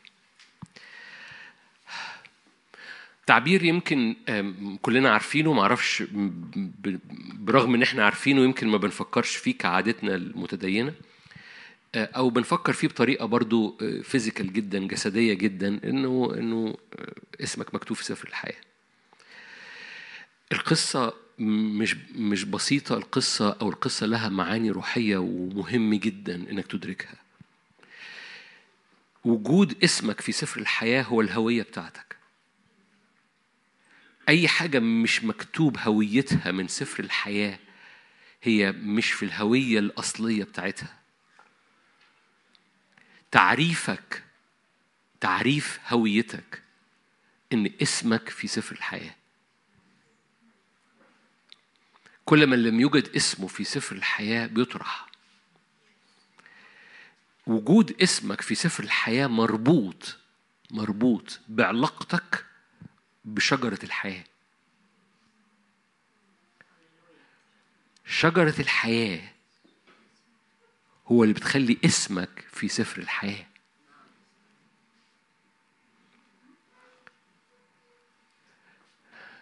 شجرة الحياة هي يسوع المتجسد. هو عدن مرة تاني بس إعلان يسوع اللي بيتحد مع الطبيعة مع الخليقة. عشان كده شجرة الحياة مش يسوع بس لا يسوع المتجسد يسوع المسيح. عشان كده بندعى إحنا أشجار البر غرس الرب للتمجيد. فمرة عملت مقارنة ما بين شجرة الحياة في سفر الرؤيا 21 وشج- وأشجار حسقيال 47 هو هو نفس الشغل الورق دواء الثمر كل شهر على النهر. ليه؟ لأن شجرة الحياة يسوع المتجسد بيطلع في حضرتك شجرة بر. عشان أوراق شجرة الحياة تبقى أوراق حياتك ثمر شجرة الحياة تبقى ثمر حياتك. فتأتي بثمر. حد قرأ يوحنا 15 قبل كده؟ أنا الكرمة. وبالتالي إن يسوع شاركنا في طبيعته المتجسدة فشجرة الحياة هو يسوع المتجسد. عشان حضرتك كغصن وأشجار للبر تأتي بثمر ورقك يكون أخضر المتكل على الرب مغروس على أنهار فورقه يكون أخضر لا يخاف من الحر. في سنة القحط لا يكف عن الإثمار. ليه؟ لأن ده المتكل على الرب. أنتوا هنا؟ وبالتالي شجرة الحياة هي اللي بتؤدي إن اسمك مكتوب في سفر الحياة. شجرة الحياة هي الهوية بتاعتك. وبالتالي كلمة هوية أو تشوه الهوية هو تشوه علاقتك مع الرب. كل من لم يوجد اسمه في سفر الحياة طرح في النار. عشان كده إبليس بيتاجر في النفسية بيتاجر في الهوية عشان يبعد يبعد يبعد البشرية تحت سواد كتير جدا من تواجدها في الهوية بتاعتها اللي هي شجرة الحياة. كل من يوجد مكتوبا في سفر الحياة طرح في بحيرة النار. الهوية الحقيقية بتاعتك تعرفها في شجرة الحياة. فلو جاز التعبير أنا عشان بس أكون عملي مرة تاني. أنت مش هنا ويسوع هناك. والسر سر المسيح إن المسيح فيك كشجرة حياة. ده المعنى لأن هو ده الطبيعة بتاعتك دي الهوية بتاعتك. أي صورة أخرى هي هوية مشوهة أو هوية أدنى من الطبيعي بتاعك. خليني آه أوكي خليني عشان الوقت. مش بالحرف.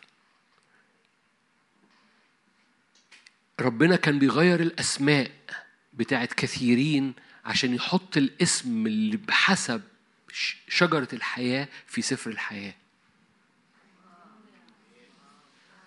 ربنا كان بيغير أسماء كثيرين عشان يحط الاسم اللي بحسب شجرة الحياة. في سفر الحياة.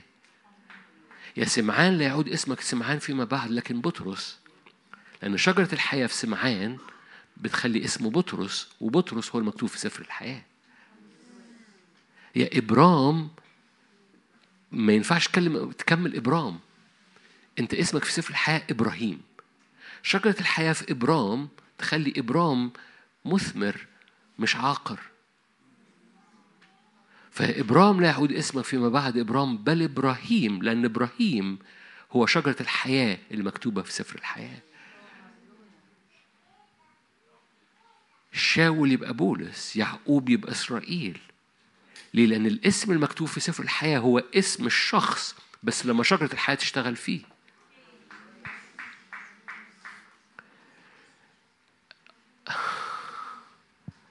حد مسيحي هنا؟ شجرة الحياة وهي شغالة فيك بتنقل اسمك من الاسم اللي مش مثمر للاسم المثمر لأن الاسم المثمر هو المكتوب في سفر الحياة.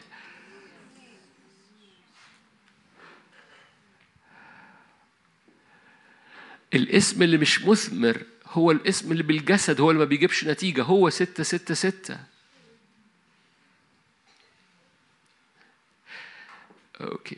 من أول لحظة الكتاب المقدس من أول لحظة الكتاب المقدس عمال بيقول لنا حاجة إن كل قوة جسدية هي ستة ستة ستة. هو هو هو برج بابل هو بصوا بصوا أنا كتبت تعبير. هو إيه إيه ما هو البديل لشجرة الحياة هو معرفة الخير والشر. مش كده؟ ما هو يا إما شجرة الحياة اللي بتغير اسمك للحياة وتكتب اسمك في سفر الحياة يا إما شجرة تانية.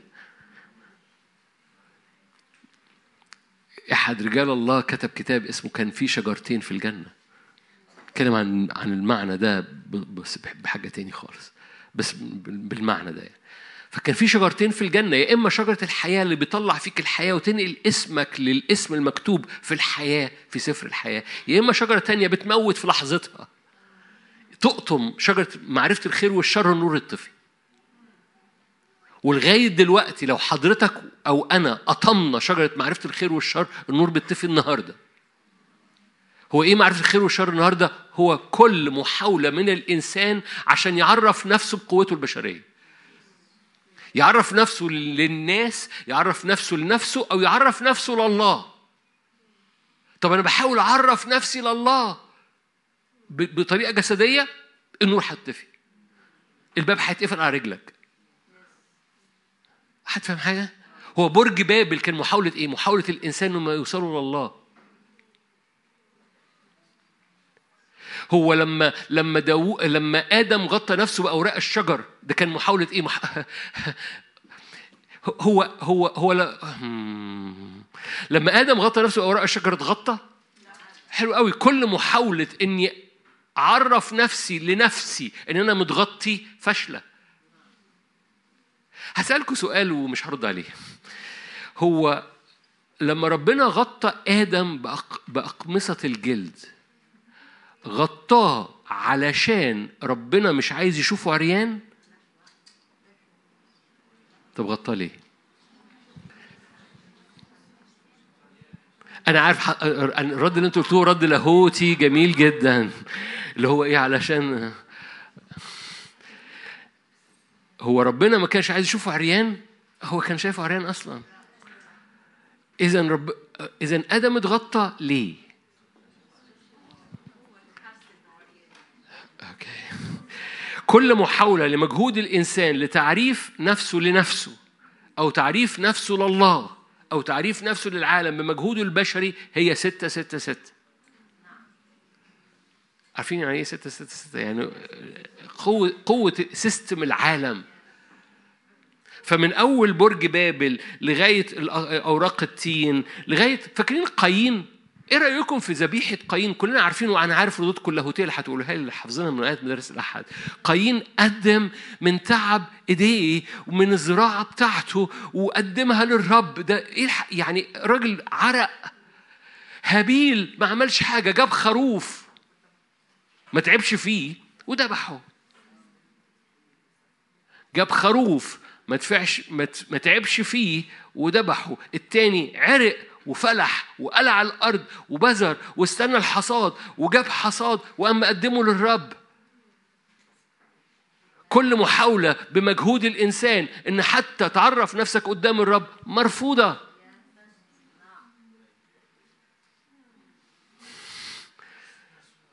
شجرة معرفة الخير والشر بتطفي النور في ثانية. قريته غلطية قبل كده قريت سفر غلطية قبل كده بيكلم مؤمنين. كل محاولة لتقديم نفسكم قدام الرب بمجهود الإنسان فاشلة. ليكن أناثيم آه غلطية. أنتوا كويس أنتوا أنتوا جمال. غلطية. آه. غلطية خمسة. غلطية خمسة. بيكلم مؤمنين. بيكلم مؤمنين. بيكلم مؤمنين. بيكلم مؤمنين. غلطية خمسة أربعة. قد تبطلتم عن المسيح. بيكلم مؤمنين قد تبطلتم عن المسيح أيها الذين تتبررون بالناموس سقطتم من النعمة أنت لو لو حد جالك قال لك كده فلان سقط من النعمة هتفكر في إيه؟ ساب المسيح صح؟ صح؟ فلان ده سقط من النعمه ساب المسيح نو كتاب مقدس بيقولش كده. سقط من النعمة إنه اعتمد على الجسد بتاعه. تصور إنه محتاج يرضي ربنا ب ب ب ب عشان ربنا يستقبله في في العرش أو يقبل صلواته. يسوع كسر الحاجز ده. شجرة الحياة اللي حضرتك بتتعرف فيها هو سكنة هو شركة هو قداسة بالمناسبة هو رفض الخطية هو مش مش نعمة رخيصة بالعكس ده شجرة الحياة ده اتحاد بطبيعة مقدسة بتسري فيك بتعبر فيك. عظمة قدرته الفائقة نحوك بتقوم كل حاجة في روحك وفي نفسك وفي جسدك وفي قداستك وفي انتصارك وفي طرحك للخطية وفي انفصالك عن العالم. لأن روح الحياة اللي معدي فيك ده بيعمل انتصار غير عادي. هوية مختلفة تماما فلا اعتماد على الجسد أنت معتمد على شجرة الحياة اللي ساكنة فيك. شجرة الحياة اللي ساكنة فيك هي اللي بتعرفك في سفر الحياة لأن شجرة الحياة بتقوم مغيرة كل شاول فينا إلى بولس كل إبرام فينا إلى إبراهيم كل سمعان فينا إلى بطرس كل يعقوب فينا إلى إسرائيل. لأنه يعقوب لما شجرة الحياة بتشتغل فيه بيطلع إسرائيل فبقى اسمه في سفر الحياة. التلاميذ كانوا مع يسوع. لما راحوا أخرجوا شياطين فرجعوا فرحانين قال لهم لا تفرحوا إنكم خرجتوا شياطين افرحوا إن أسماءكم ليه؟ لأن شجرة الحياة اشتغلت فيكم Are you here؟ بصوا سفر الرؤيا سفر عملي للحياة النهاردة. لما يقول لك إن اسمك مكتوب في سفر الحياة ده مربوط بشجرة الحياة وشجرة الحياة مربوطة إنك بترفض شجرة معرفة الخير والشر وبتسكن في علاقة مستمرة مع الإبن وبشراكة مع الروح القدس اللي بيخليك مشترك أو متوحد هويتك متوحدة مش دونية. أنا آسف في التعبير. مش هوية مشوهة لأن الهوية بتاعتك هي شجرة الحياة. مش وعظة. لو اسم لو مش هويتك شجرة الحياة اسمك مش مكتوب في سفر الحياة. عايزني أخوفك؟ هخوفك. خاف إنك ما تبقاش متعرف بشجرة الحياة. في ناس بتحب الخوف. okay. لا كتاب مقدس قال مخوفين البعض. okay. خاف. خاف إنك ما تبقاش ماشي مع يسوع. عندك معلومات لاهوتية للآخر ومش ماشي في شراكة بتحاول مش ماشي في شراكة مع الابن باتحاد مع الابن. المسيح فيك مش مش مش آية لكن حقيقة وبشراكة مع قلبه مع أفكاره مع هويته مع ترددات صوته ومع عطش ليه أكتر. وهذا المشي هو اللي بيوحدك بيه وبتأكل من شجرة الحياة وبتبطل تقطف شجرة معرفة الخير والشر. بيكلم مؤمنين بيقول لهم قد سقطتم من النعمة قد تبلطلتم عن المسيح. مين اللي بيقرأ غلطية؟ الغلطيين مؤمنين. ما ارتدوش ما سابوش المسيح. قال لهم قد سقطتم من النعمة قد تبطلتم عن المسيح. القصة إيه؟ القصة إنه ما هو أنا بسهولة ممكن أرجع أقوم معرفة الخير والشر دي؟ حياتك هي شراكة مسير خليني أقولها ببساطة مسير مع الابن بالروح القدس قدام الآب طول الوقت. فيها بتقرأ في الكلمة فيها بتسجد فيها بتعطش فيها بتحب فيها بتاكل بتشرب بتعيش في العالم دانيال بس في نفس الوقت متحرك مع السماء في الأرض والأرض متحركة مع السماء. هذا النوع من الحياة الروحي هو اللي بيخلي حياتك سلسة أيا كان بيحصل النهاردة مواجهاتك تنتصر بها النهارده هي المواجهات اللي هتنتصر. هم غلبوه مع مع الخروف لانهم الذين مع الخروف مدعوين مختارين مؤمنين. واللي هو بيخليك في سلاسة في انتقالك في الأزمنة الأخيرة ايا كان النوع أنت هتروح ولا هو هيجي.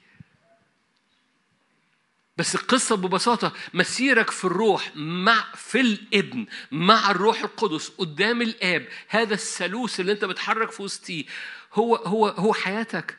ما زاد على ذلك فهو من الشيطان. ودي مش آية.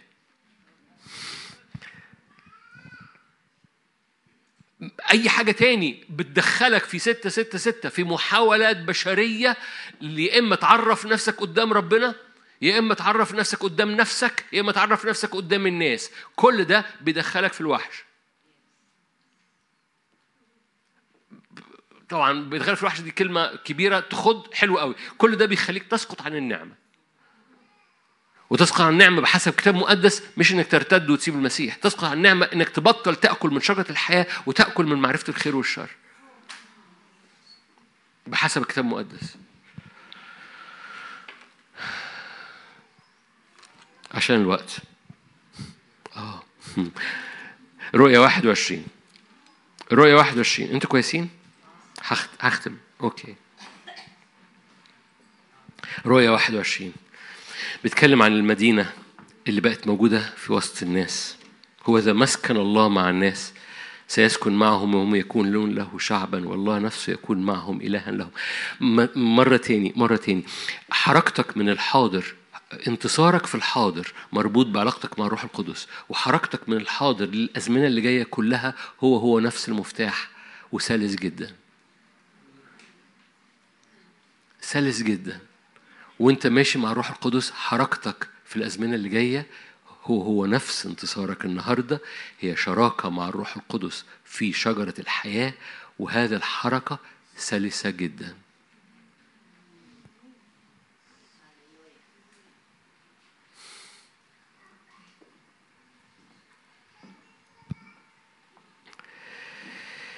هللويا.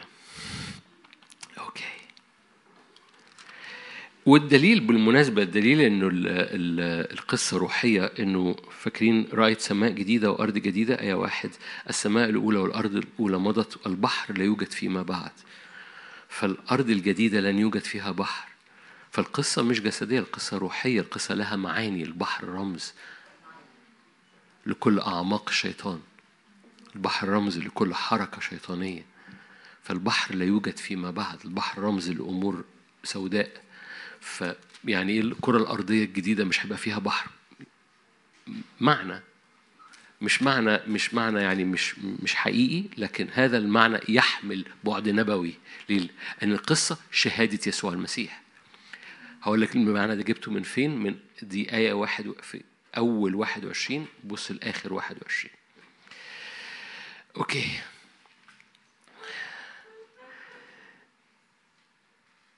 آية 24 تمشي شعوب المخلصين بنورها ملوك الأرض يجيئون بمجدهم وكرامتهم إليها أبوابها لن تغلق نهارا لأن ليلا لا يوجد هناك يجيئون بمجد الأمم كرامتهم إليها لن يدخلها شيء دنس ولا ما يصنع ركسا وكذبا إلا لن يدخلها إلا المكتوبين. وده لذيذ بقى. في سفر حياة الخروف أو في سفر حياة الحمل. هذا هذه الآية الآيات القليلة المكتوب فيها إن سفر الحياة ده اسمه سفر حياة الحمل. ما خدتوش بالكم؟ دي مش سفر حياتك أنت ده سفر حياة الخروف. حضرتك اسمك في سفر حياة الحمل. ما خدتوش بالكم؟ يعني خدتوا بالكم؟ يعني أحيا لا أنا لأن حياتك هي حياة الحمل فيك. سفر حياة الخروف سفر حياة الفدا سفر حياة شجرة الحياة. فاسمك مكتوب مش في سفر حياة نادر لكن في سفر حياة الحمل. يا يا رب هوية مفيش هوية براه مفيش هوية بره شجرة الحياة مفيش هوية بره اسمه مفيش هوية أي هوية تانية هي هوية أدنى من الصورة الأصلية. عشان كده يا سمعان صورتك في شجرة الحياة بطرس يا إبرام صورتك في شجرة الحياة إبراهيم يا يعقوب صورتك في شجرة الحياة إسرائيل يا شاول اسمك صورتك في شجرة الحياة بولس. مفيش هوية بره لأن سفر الحياة هو سفر حياة الحمل. ببساطة الجملة الجملة مش تأمل رمزي جميل يسلي أفكارك ده مفتاح انتصارك النهاردة ومفتاح انتصاراتك اللي جاية لأن القصة كلها في شجرة الحياة اللي أنت بتقطف منها اللي بتستمر تقطف منها وكل حاجة بذهنك بتحاول تعملها بمجهودك بتحاول تعملها. آه لا الموضوع مش أكيد مش روحي قوي كده. لا لازم لازم لازم شو التاتش بتاعي. أشكرك. لازم أعمل تاتش ليا يعني. ده هو معرفة الخير والشر. أي إضافة فوق الإبن هي معرفة الخير والشر. أي إضافة فوق التعريف بتاعك في الإبن أي ثمرة أخرى غير ثمرة شجرة الحياة بتموتك في لحظة. قال قد تبطلتم عن المسيح قد سقطتم من النعمة. اللي بتحاولوا تشيكوا نفسكم وتقدموا نفسكم قدام ربنا ب... ب... بأي حاجة تاني. أو قدام نفسيكم عشان تطمن نفسك. هو إيه؟ ورق التين كان بيعمل إيه؟ لآدم كان بيطمن نفسه ما كانش بيحميه من ربنا. ربنا مش كان نازل حلطشك بالقلم بس لقى ورق تين فقال له خلاص بقى طالما مغطي نفسك بورق تين خلاص. فورق التين بي بي بيعمل حاجة لآدم لا تحميه. ربنا مش محتاج ورق تين. وبالتالي ببساطة كل محاولات برج بابل كل محاولات ورق تين كل محاولات ناموس كل محاولات إنك تضيف التاتش بتاعك على رأي أختي. بتذوي بتذبل ليه ملهاش قيمة؟ قد تبطلتم عن المسيح. القصة كلها العلاقة في ناس في ناس أسهل لها إنها تقعد تقرأ كتب عن إنها تقضي وقت في علاقة حميمة مع الحضور الإلهي. أصل أنا بتشتت. أعبر التشتت وأوصل للعلاقة الحميمة بدل ما تقرأ حاجات معلومات ذهنية. مش بقول لك ما تقراش كتب أنا بقرأ كتب طول الوقت.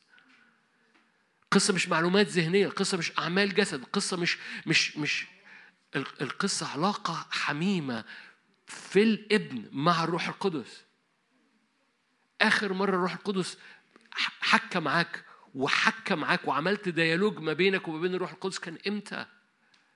ده هو ده عدن بره عدن مش شجرة الحياة. بره عدن بنلعب تدين. أنا آسف أنا طولت عليك بس أنا حريص إنك تستوعب خطورة الموضوع. القصة هو سفر. الحياة مربوط بشركة مع شجرة الحياة إنك بتتمشى مع آدم مع, مع, مع الرب ما بين السماء والأرض طول الوقت. التمشية ده يعني حديث ديالوج. عشان كده برجع أسألك سؤال بايخ. آخر مرة عملت ديالوج مع الروح القدس بتتكلم ويرد عليك وتتكلم ويرد عليك كان إمتى؟ بعضكم كان امبارح أو النهاردة الصبح. رائع. اعرف هو ده المفتاح ما تزودش عليه حاجة. بعضكم بقاله وقت طويل ما عملش كده. ارجع للمكان ده. ارجع لمكان سماع الصوت والشركة والروح القدس يكلمك وانت ماشي بتشتري طماطم. ان روح هذه الصحوبية هذه الشراكة هو انتصارك النهارده هو انتصارك اللي جاي هو السلاسة اللي هتعديك ايا كان اللي يحصل في الدنيا. يتربقوا الدنيا يطلعوا الصين ينزلوا باكستان يعملوا مش عارف إيه يعملوا تضخم يعملوا ايا كان اللي بيحصل. حضرتك في شراكة ماشي في ليفل تاني ما بين السماء والأرض.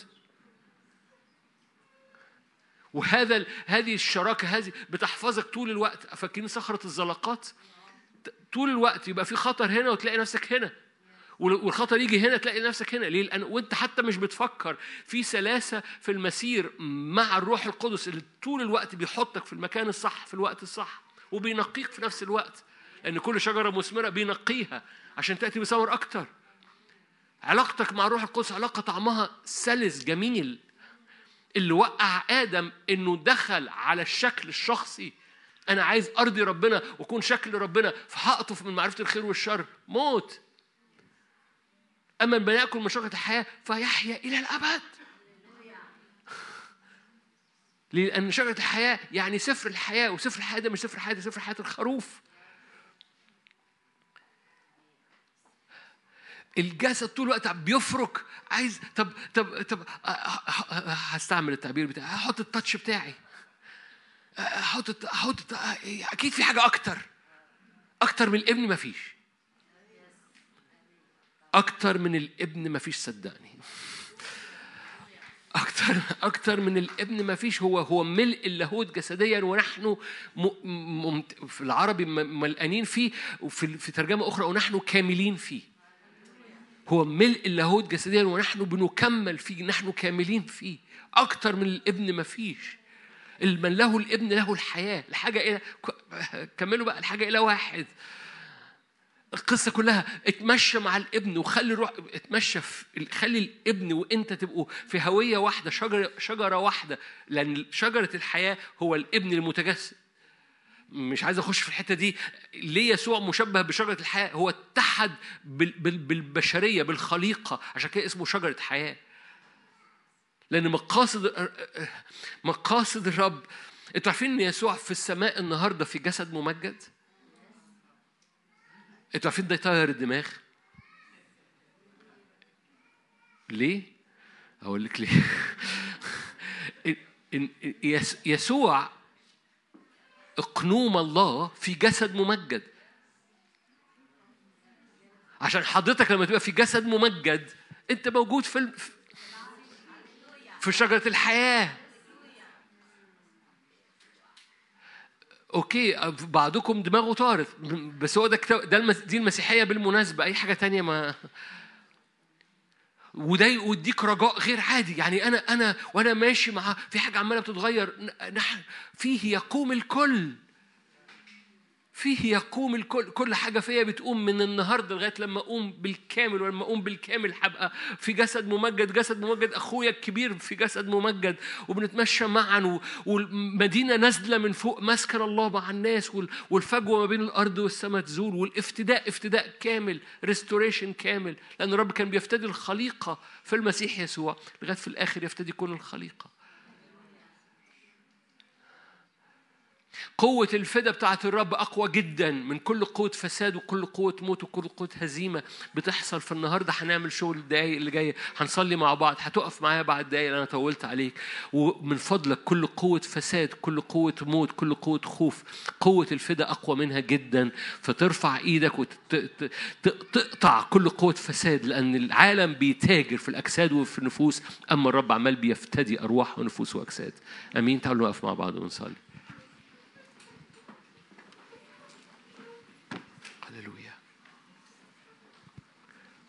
كل قوة موت. خش معايا من فضلك مفيش بريك كل قوة موت كل قوة فساد كل قوة هزيمة كل قوة سواد كل قوة تشوه في الهوية. كل تجارة بترخص حياتك وبترخص نفسيتك وبترخص هويتك وبترخص إنسانيتك. العالم يحب يرخص الإنسانية. كل حاجة بترخص حياتك. رب جاي يفتدي يفتدي. دفع فيك ثمن غالي. العالم بيرخص من هويتك ومن شخصيتك ومن بيرخص كل حاجة بيتاجر بيها. هللويا. هويتك مش مش انت بتبين نفسك قدام الناس إزاي. هويتك هي يسوع. هو شجرة الحياة. هللويا. هللويا. ارفع إيدك معايا لو تحب. استخدم كلمة فدا في روحك وانت بتصلي الآن. قول يا رب أنا بتغطى بالفدا أنا بعلن فدائك. صلي معايا اعمل دوشة. أنا بعلن فدائك على ذهني بعلن فدائك على حياتي بعلن فدائك على بيتي. بعلن الفدا. استعمل كلمة فدا. وجه كلمة فدا دي لكل خلية كل حاجة أنت محتاجها كل حاجة أنت شاعر فيها الفساد لطشها أي حاجة الفساد لطشها كان لطش في نفسيتك إن كان لطش في عينيك في رؤيتك للزمن. أي حاجة اتلطشت من عدو الخير. ببقعة سود ببقعة فساد ببقعة هزيمة ببقعة موت. باسم الرب يسوع. باسم يسوع. باسم يسوع. اعلن فداء الرب. فدا الرب. حارب بفدا الرب كأنك بتستعمل دواء وبتحط الدواء على الجرح. فدا الرب على دي فدا الرب على دي. كل حاجة في حياتي واقعة كل حاجة في حياتي فيها انهيار فيها خوف فيها تعب فيها مواجهة فيها قوة جسدية. أنا بستعمل الدواء ده على الجرح ده. بعلن فدا الرب أنت فادي. هذه الأمور تقوم لأن فيك يا يسوع يقوم كل حاجة واقعة في حياتي. صلي من فضلك اعمل اعمل اعمل دوشة صلي أمور محددة. قوة الفدا بتحول من طبيعتنا بتحول من هويتنا.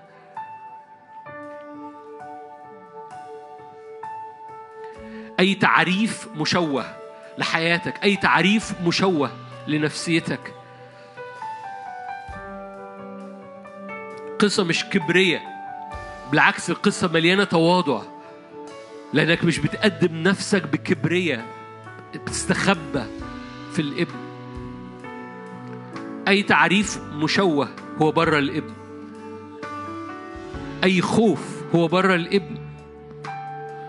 عشان كده من خاف لم يتكمل في المحبة. محبة الرب تطرح الخوف إلى خارج. حط كل حاجة وعليها فدا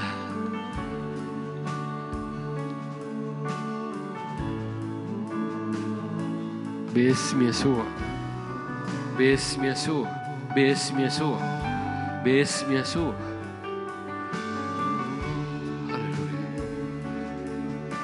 هللويا. هللويا.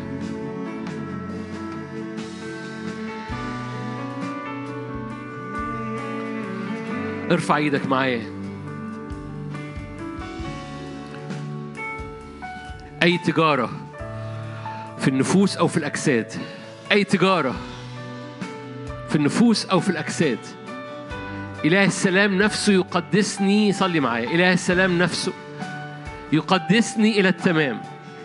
تعالوا نقولها مع بعض. إله السلام نفسه يقدسني إلى التمام. يحفظ روحي يحفظ نفسي يحفظ جسدي كاملة بلا لوم. لا تجارة في نفسيتي لا تجارة في جسدي. إله السلام نفسه يقدسني إلى التمام. يحفظ روحي يحفظ نفسي يحفظ جسدي. بعضكم يمكن بيبقى بيقول ورايا أمين. أنا مش عايزك تقول أمين أنا عايزك تقول الآية. تعلنها على جسدك تعلنها على نفسيتك. لا تجارة على نفسيتي. صليها معايا. لا تجاره على نفسيتي. ما تقولش أمين. قول الجملة. لا تجاره على نفسيتي.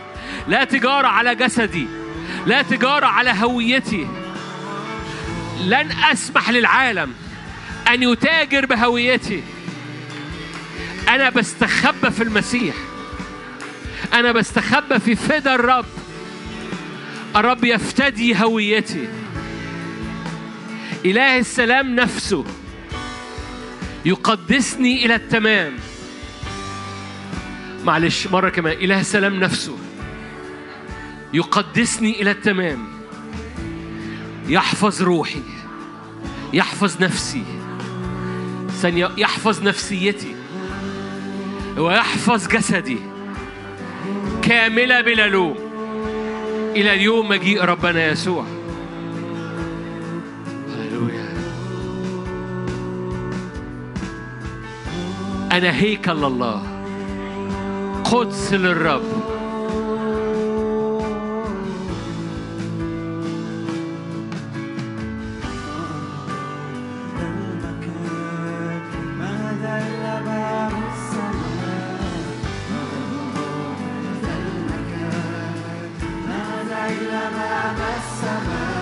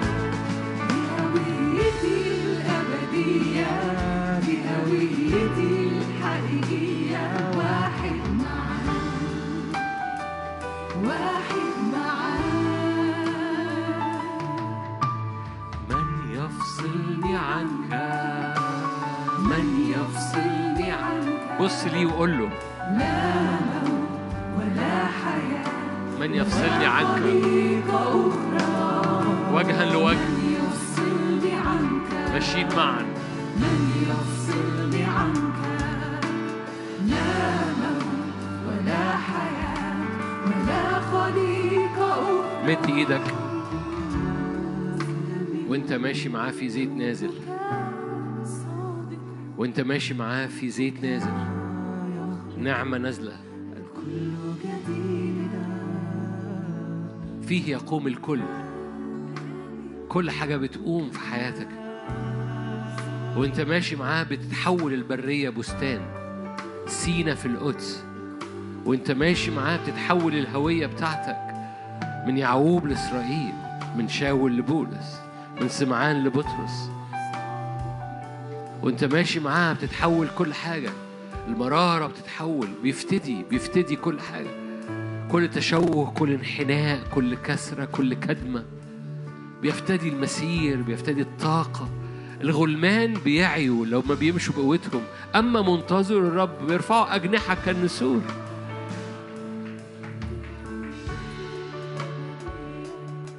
فيه يقوم الكل. فيه الحياة. هو الابن. هو الابن. بدون زيادة. مش محتاج زيادة. الحاجة إلى واحد. اعلن دي هويتي.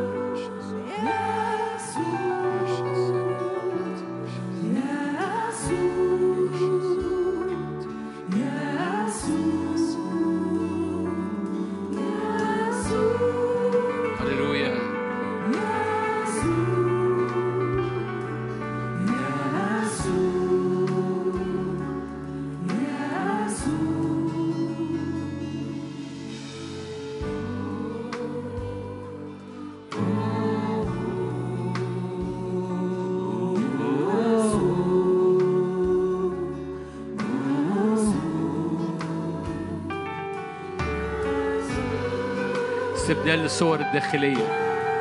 استبدال لكل صور خوف لكل صور سلبية عن الزمن اللي جاي. كل صورة سلبية عن نفسك. كل صور سلبية عن شبابك أو عن ولادك. استبدال لهذه الصور. سينا في القدس. سينا في القدس. كل صور برية كل صور خوف كل صور خسارة كل صور فشل. في هذه اللحظات استبدلها بصورة وجه الآب. كل صورة سلبية عن أشخاص. كل صورة سلبية حالة أشخاص سلبية النهاردة حول هذه الصورة في المسيح يسوع. اعلن صورة يسوع على الأشخاص دي.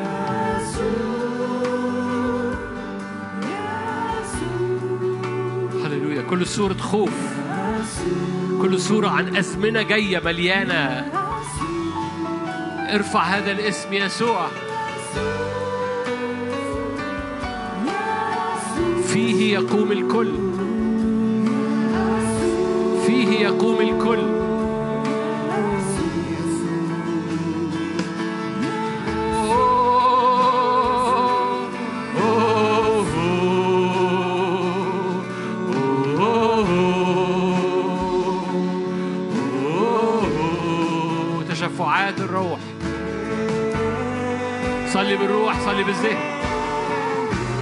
بالروح صلي بالذهن اخترق.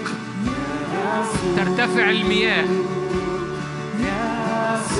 صلي بالروح صلي بالذهن. ترتفع المياه. تخترق كل سدود كل فساد كل فساد. كل صورة مشوهة. يسوع. فيه يقوم الكل. في حياة الجميع. فيه الهوية الحقيقية.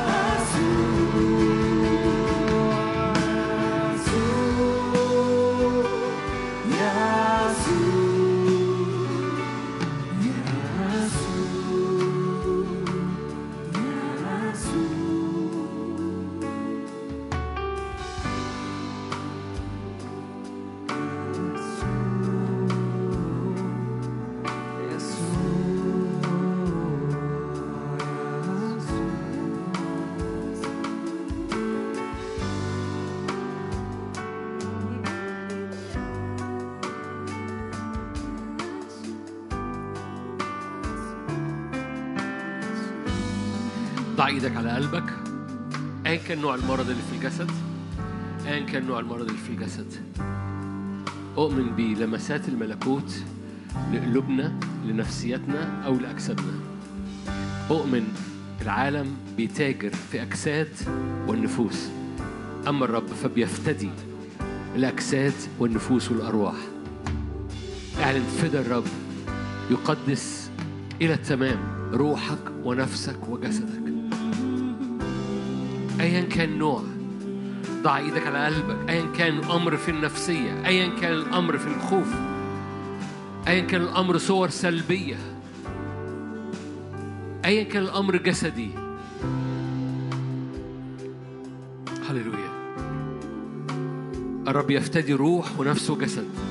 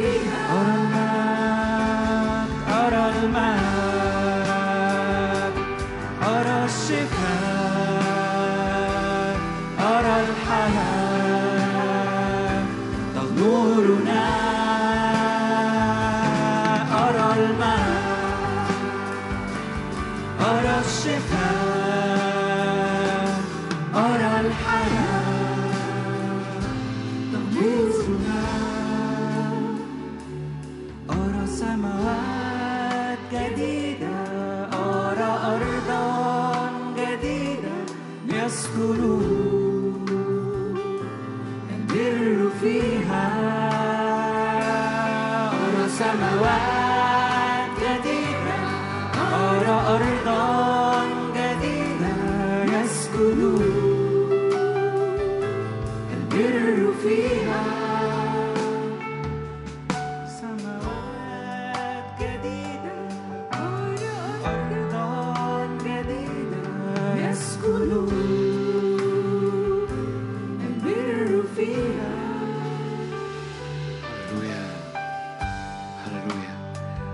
يا رب الحياة. صلي معايا من أجل حياتك صلي معايا من أجل أمور الحياة مواجهات الحياة شغلك كل أمورك.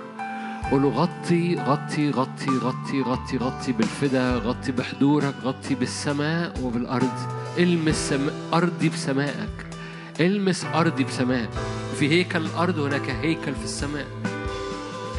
وظهر تابوت عهد الرب في السماء. نعم. تابوت عهدك في الأرض وتابوت عهدك في السماء.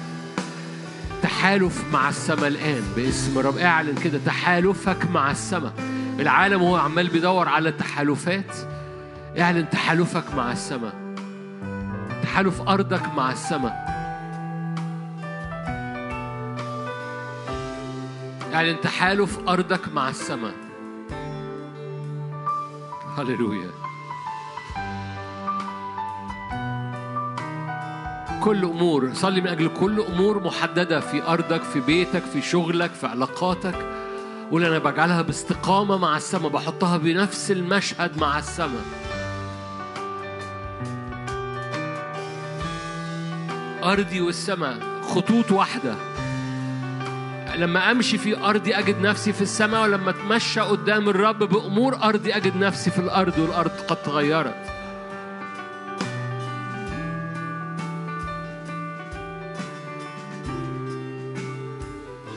هللويا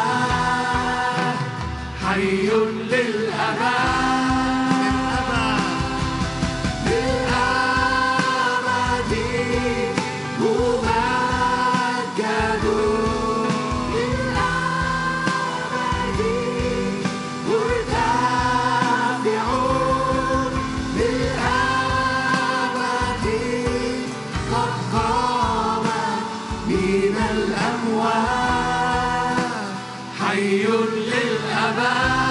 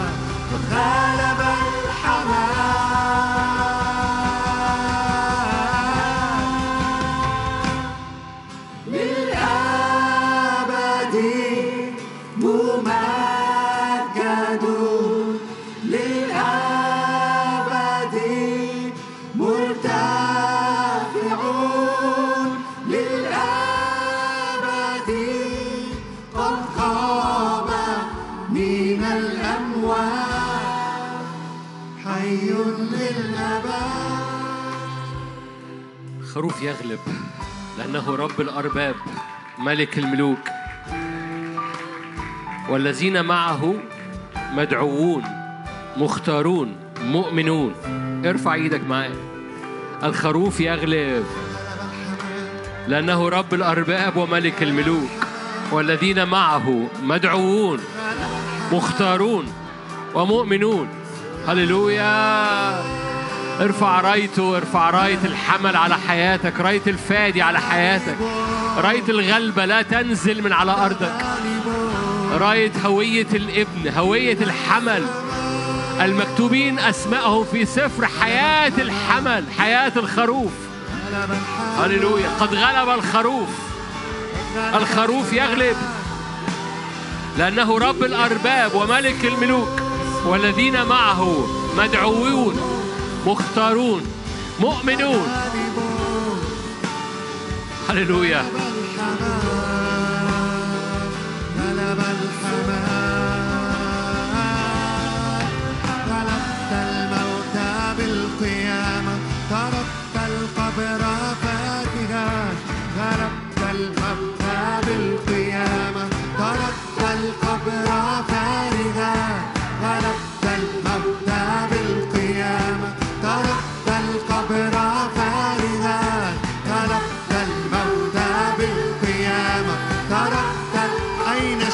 شوكتك يا موت أين شوكتك يا موت أين غلبتك يا هاوية قد غلب قد غلب مالكي خروف يغلب. يا موت أين شوكتك يا موت الفدا يغلب أين غلبتك يا هاوية قد غلب قد غلب مالكي أين شوكتك يا موت أين شوكتك يا موت أين غلبتك يا هاوية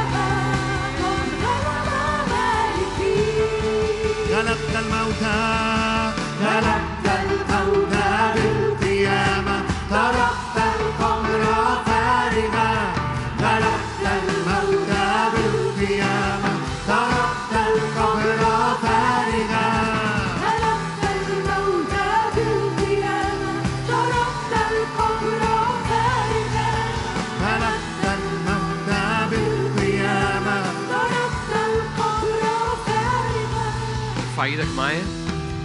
اعلن كده الفدا يغلب. الفدا يغلب. اي بقى. اعلن ده على اي حاجة في حياتك. الفدا يغلب. الفدا يغلب الأحزان الفدا يغلب السلاسل الفدا يغلب أرواح الشر. الفدا يغلب. هللويا. ستة ستة ستة. ده ولا حاجة قدام الفدا بتاع الرب وقدام قوة الروح القدس. الفدا يغلب. الفدا يغلب. رأيت الشيطان ساقطا كالبرق. الفدا يغلب. أسماءكم مكتوبة في سفر الحياة. سفر حياة الخروف. الفدا يغلب. الفدا يغلب. في اسم مليان مجد ليك. شجرة الحياة بتطلقه. شجرة الحياة بتفيضه في حياتك. الفدا يغلب في حياتك. فدا يغلب في نفسيتك فدا يغلب في عينيك وفي أفكارك فدا يغلب في بيتك. صلي الفدا يغلب. هللويا. فدا يغلب على مستقبلك. هللويا.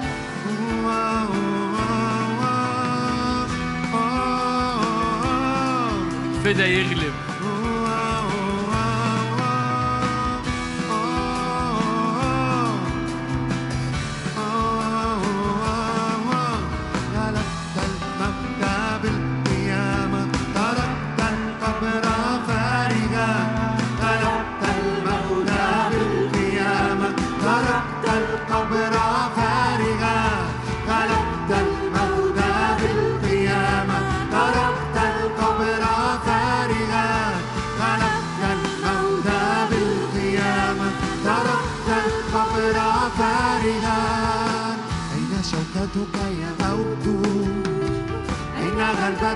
هاوية غلب نعم. فدا يغلب. أين شوكتك يا موت؟ أين غلبتك يا هاوية؟ قد غلب. قد غلب مالكي في وقت بنقضيه كل اجتماع. المعجزة بدون وضع يد يا روح الله رف في هذا المكان رف في البيوت. اختبار جماعي لم يكن عاثر في وسطهم. اختبار جماعي قشور تقع من على القلوب قشور تقع من على العينين قشور تقع من على الهويات.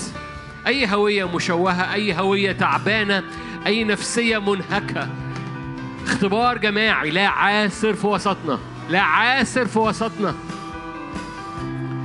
الفدا يغلب في وسطينا الفدا يغلب ويفك سلاسل ويوقع قشور ويوقع أفكار ويوقع كل علو. ضد معرفة المسيح الفدا يغلب. اختبار جماعي. ارفع إيدك معايا لا عاسر في وسطنا. دي معجزة جماعية اعلنها. لو انت مش محتاجها اعلنها برضو لأن ده اختبار جماعي. لا عاسر في وسطنا. لا عاسر في وسطنا وسط شعب الرب وسط عروسة الرب لا عاسر في وسطنا. هللويا. يقول لك فرح الشعب استراحت الأرض لا ع... اختبار جماعي لا عاثر في وسطنا. استراحت الأرض. باسم يسوع. يا روح الله رف هب رف على كل العظام. يخرج جيش عظيم جدا جدا جدا. لا عاسر في وسطنا. اختبار جماعي.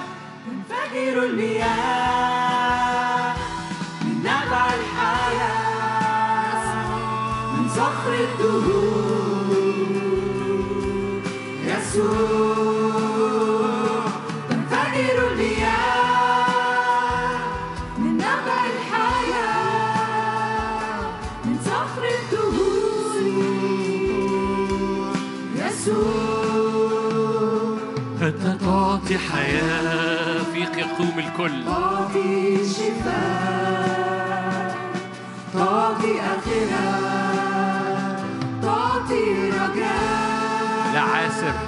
أنت تعطي حياة. لا تعثر من أي نوع.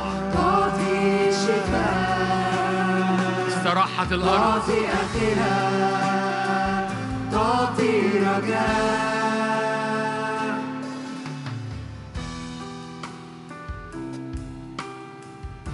باسم يسوع. في نهاية الاجتماع عشان الوقت. هللويا. هنرفع ايدينا من أجل بلدنا. تتحالف مصر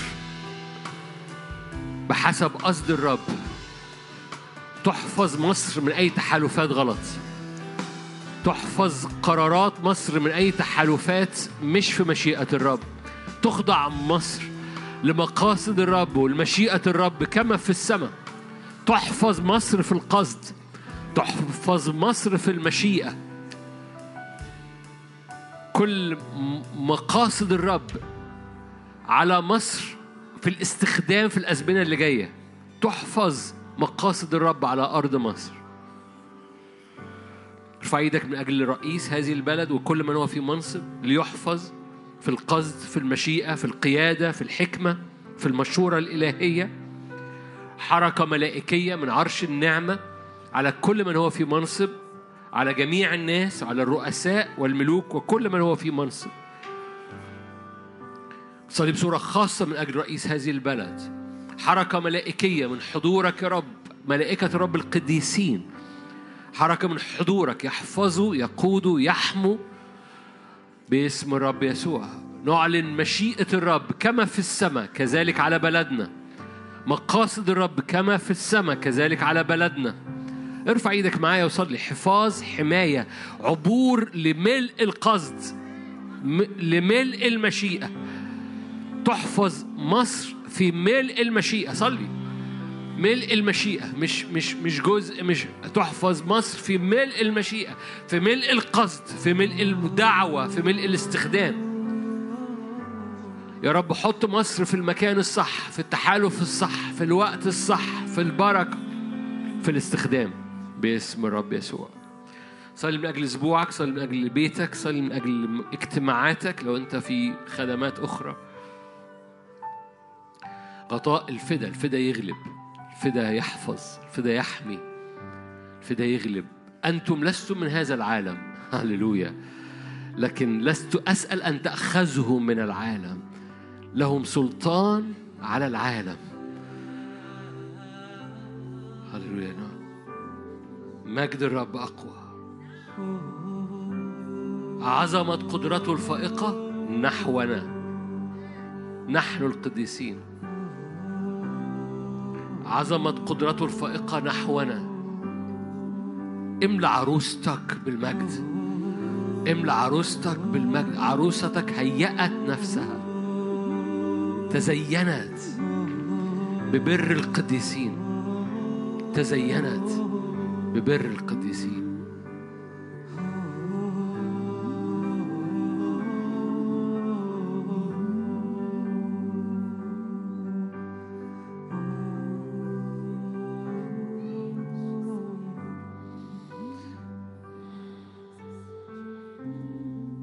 محبة الله الآب نعمة ربنا يسوع شركة وعطية الروح القدس تكون معكم تدوم فيكم من الآن وإلى الأبد. أمين. ربنا معاكم. أذكركم مؤتمر في 31 من هذا الشهر خميس جمعة سبت في العبور اللي عايز يحجز نعمة سوسو على الباب. وحنان هناك ولا مش عارف؟ نعمة سوسو حنان. آه آه. موجودة آمين. ربنا معاكم. ملء البركة.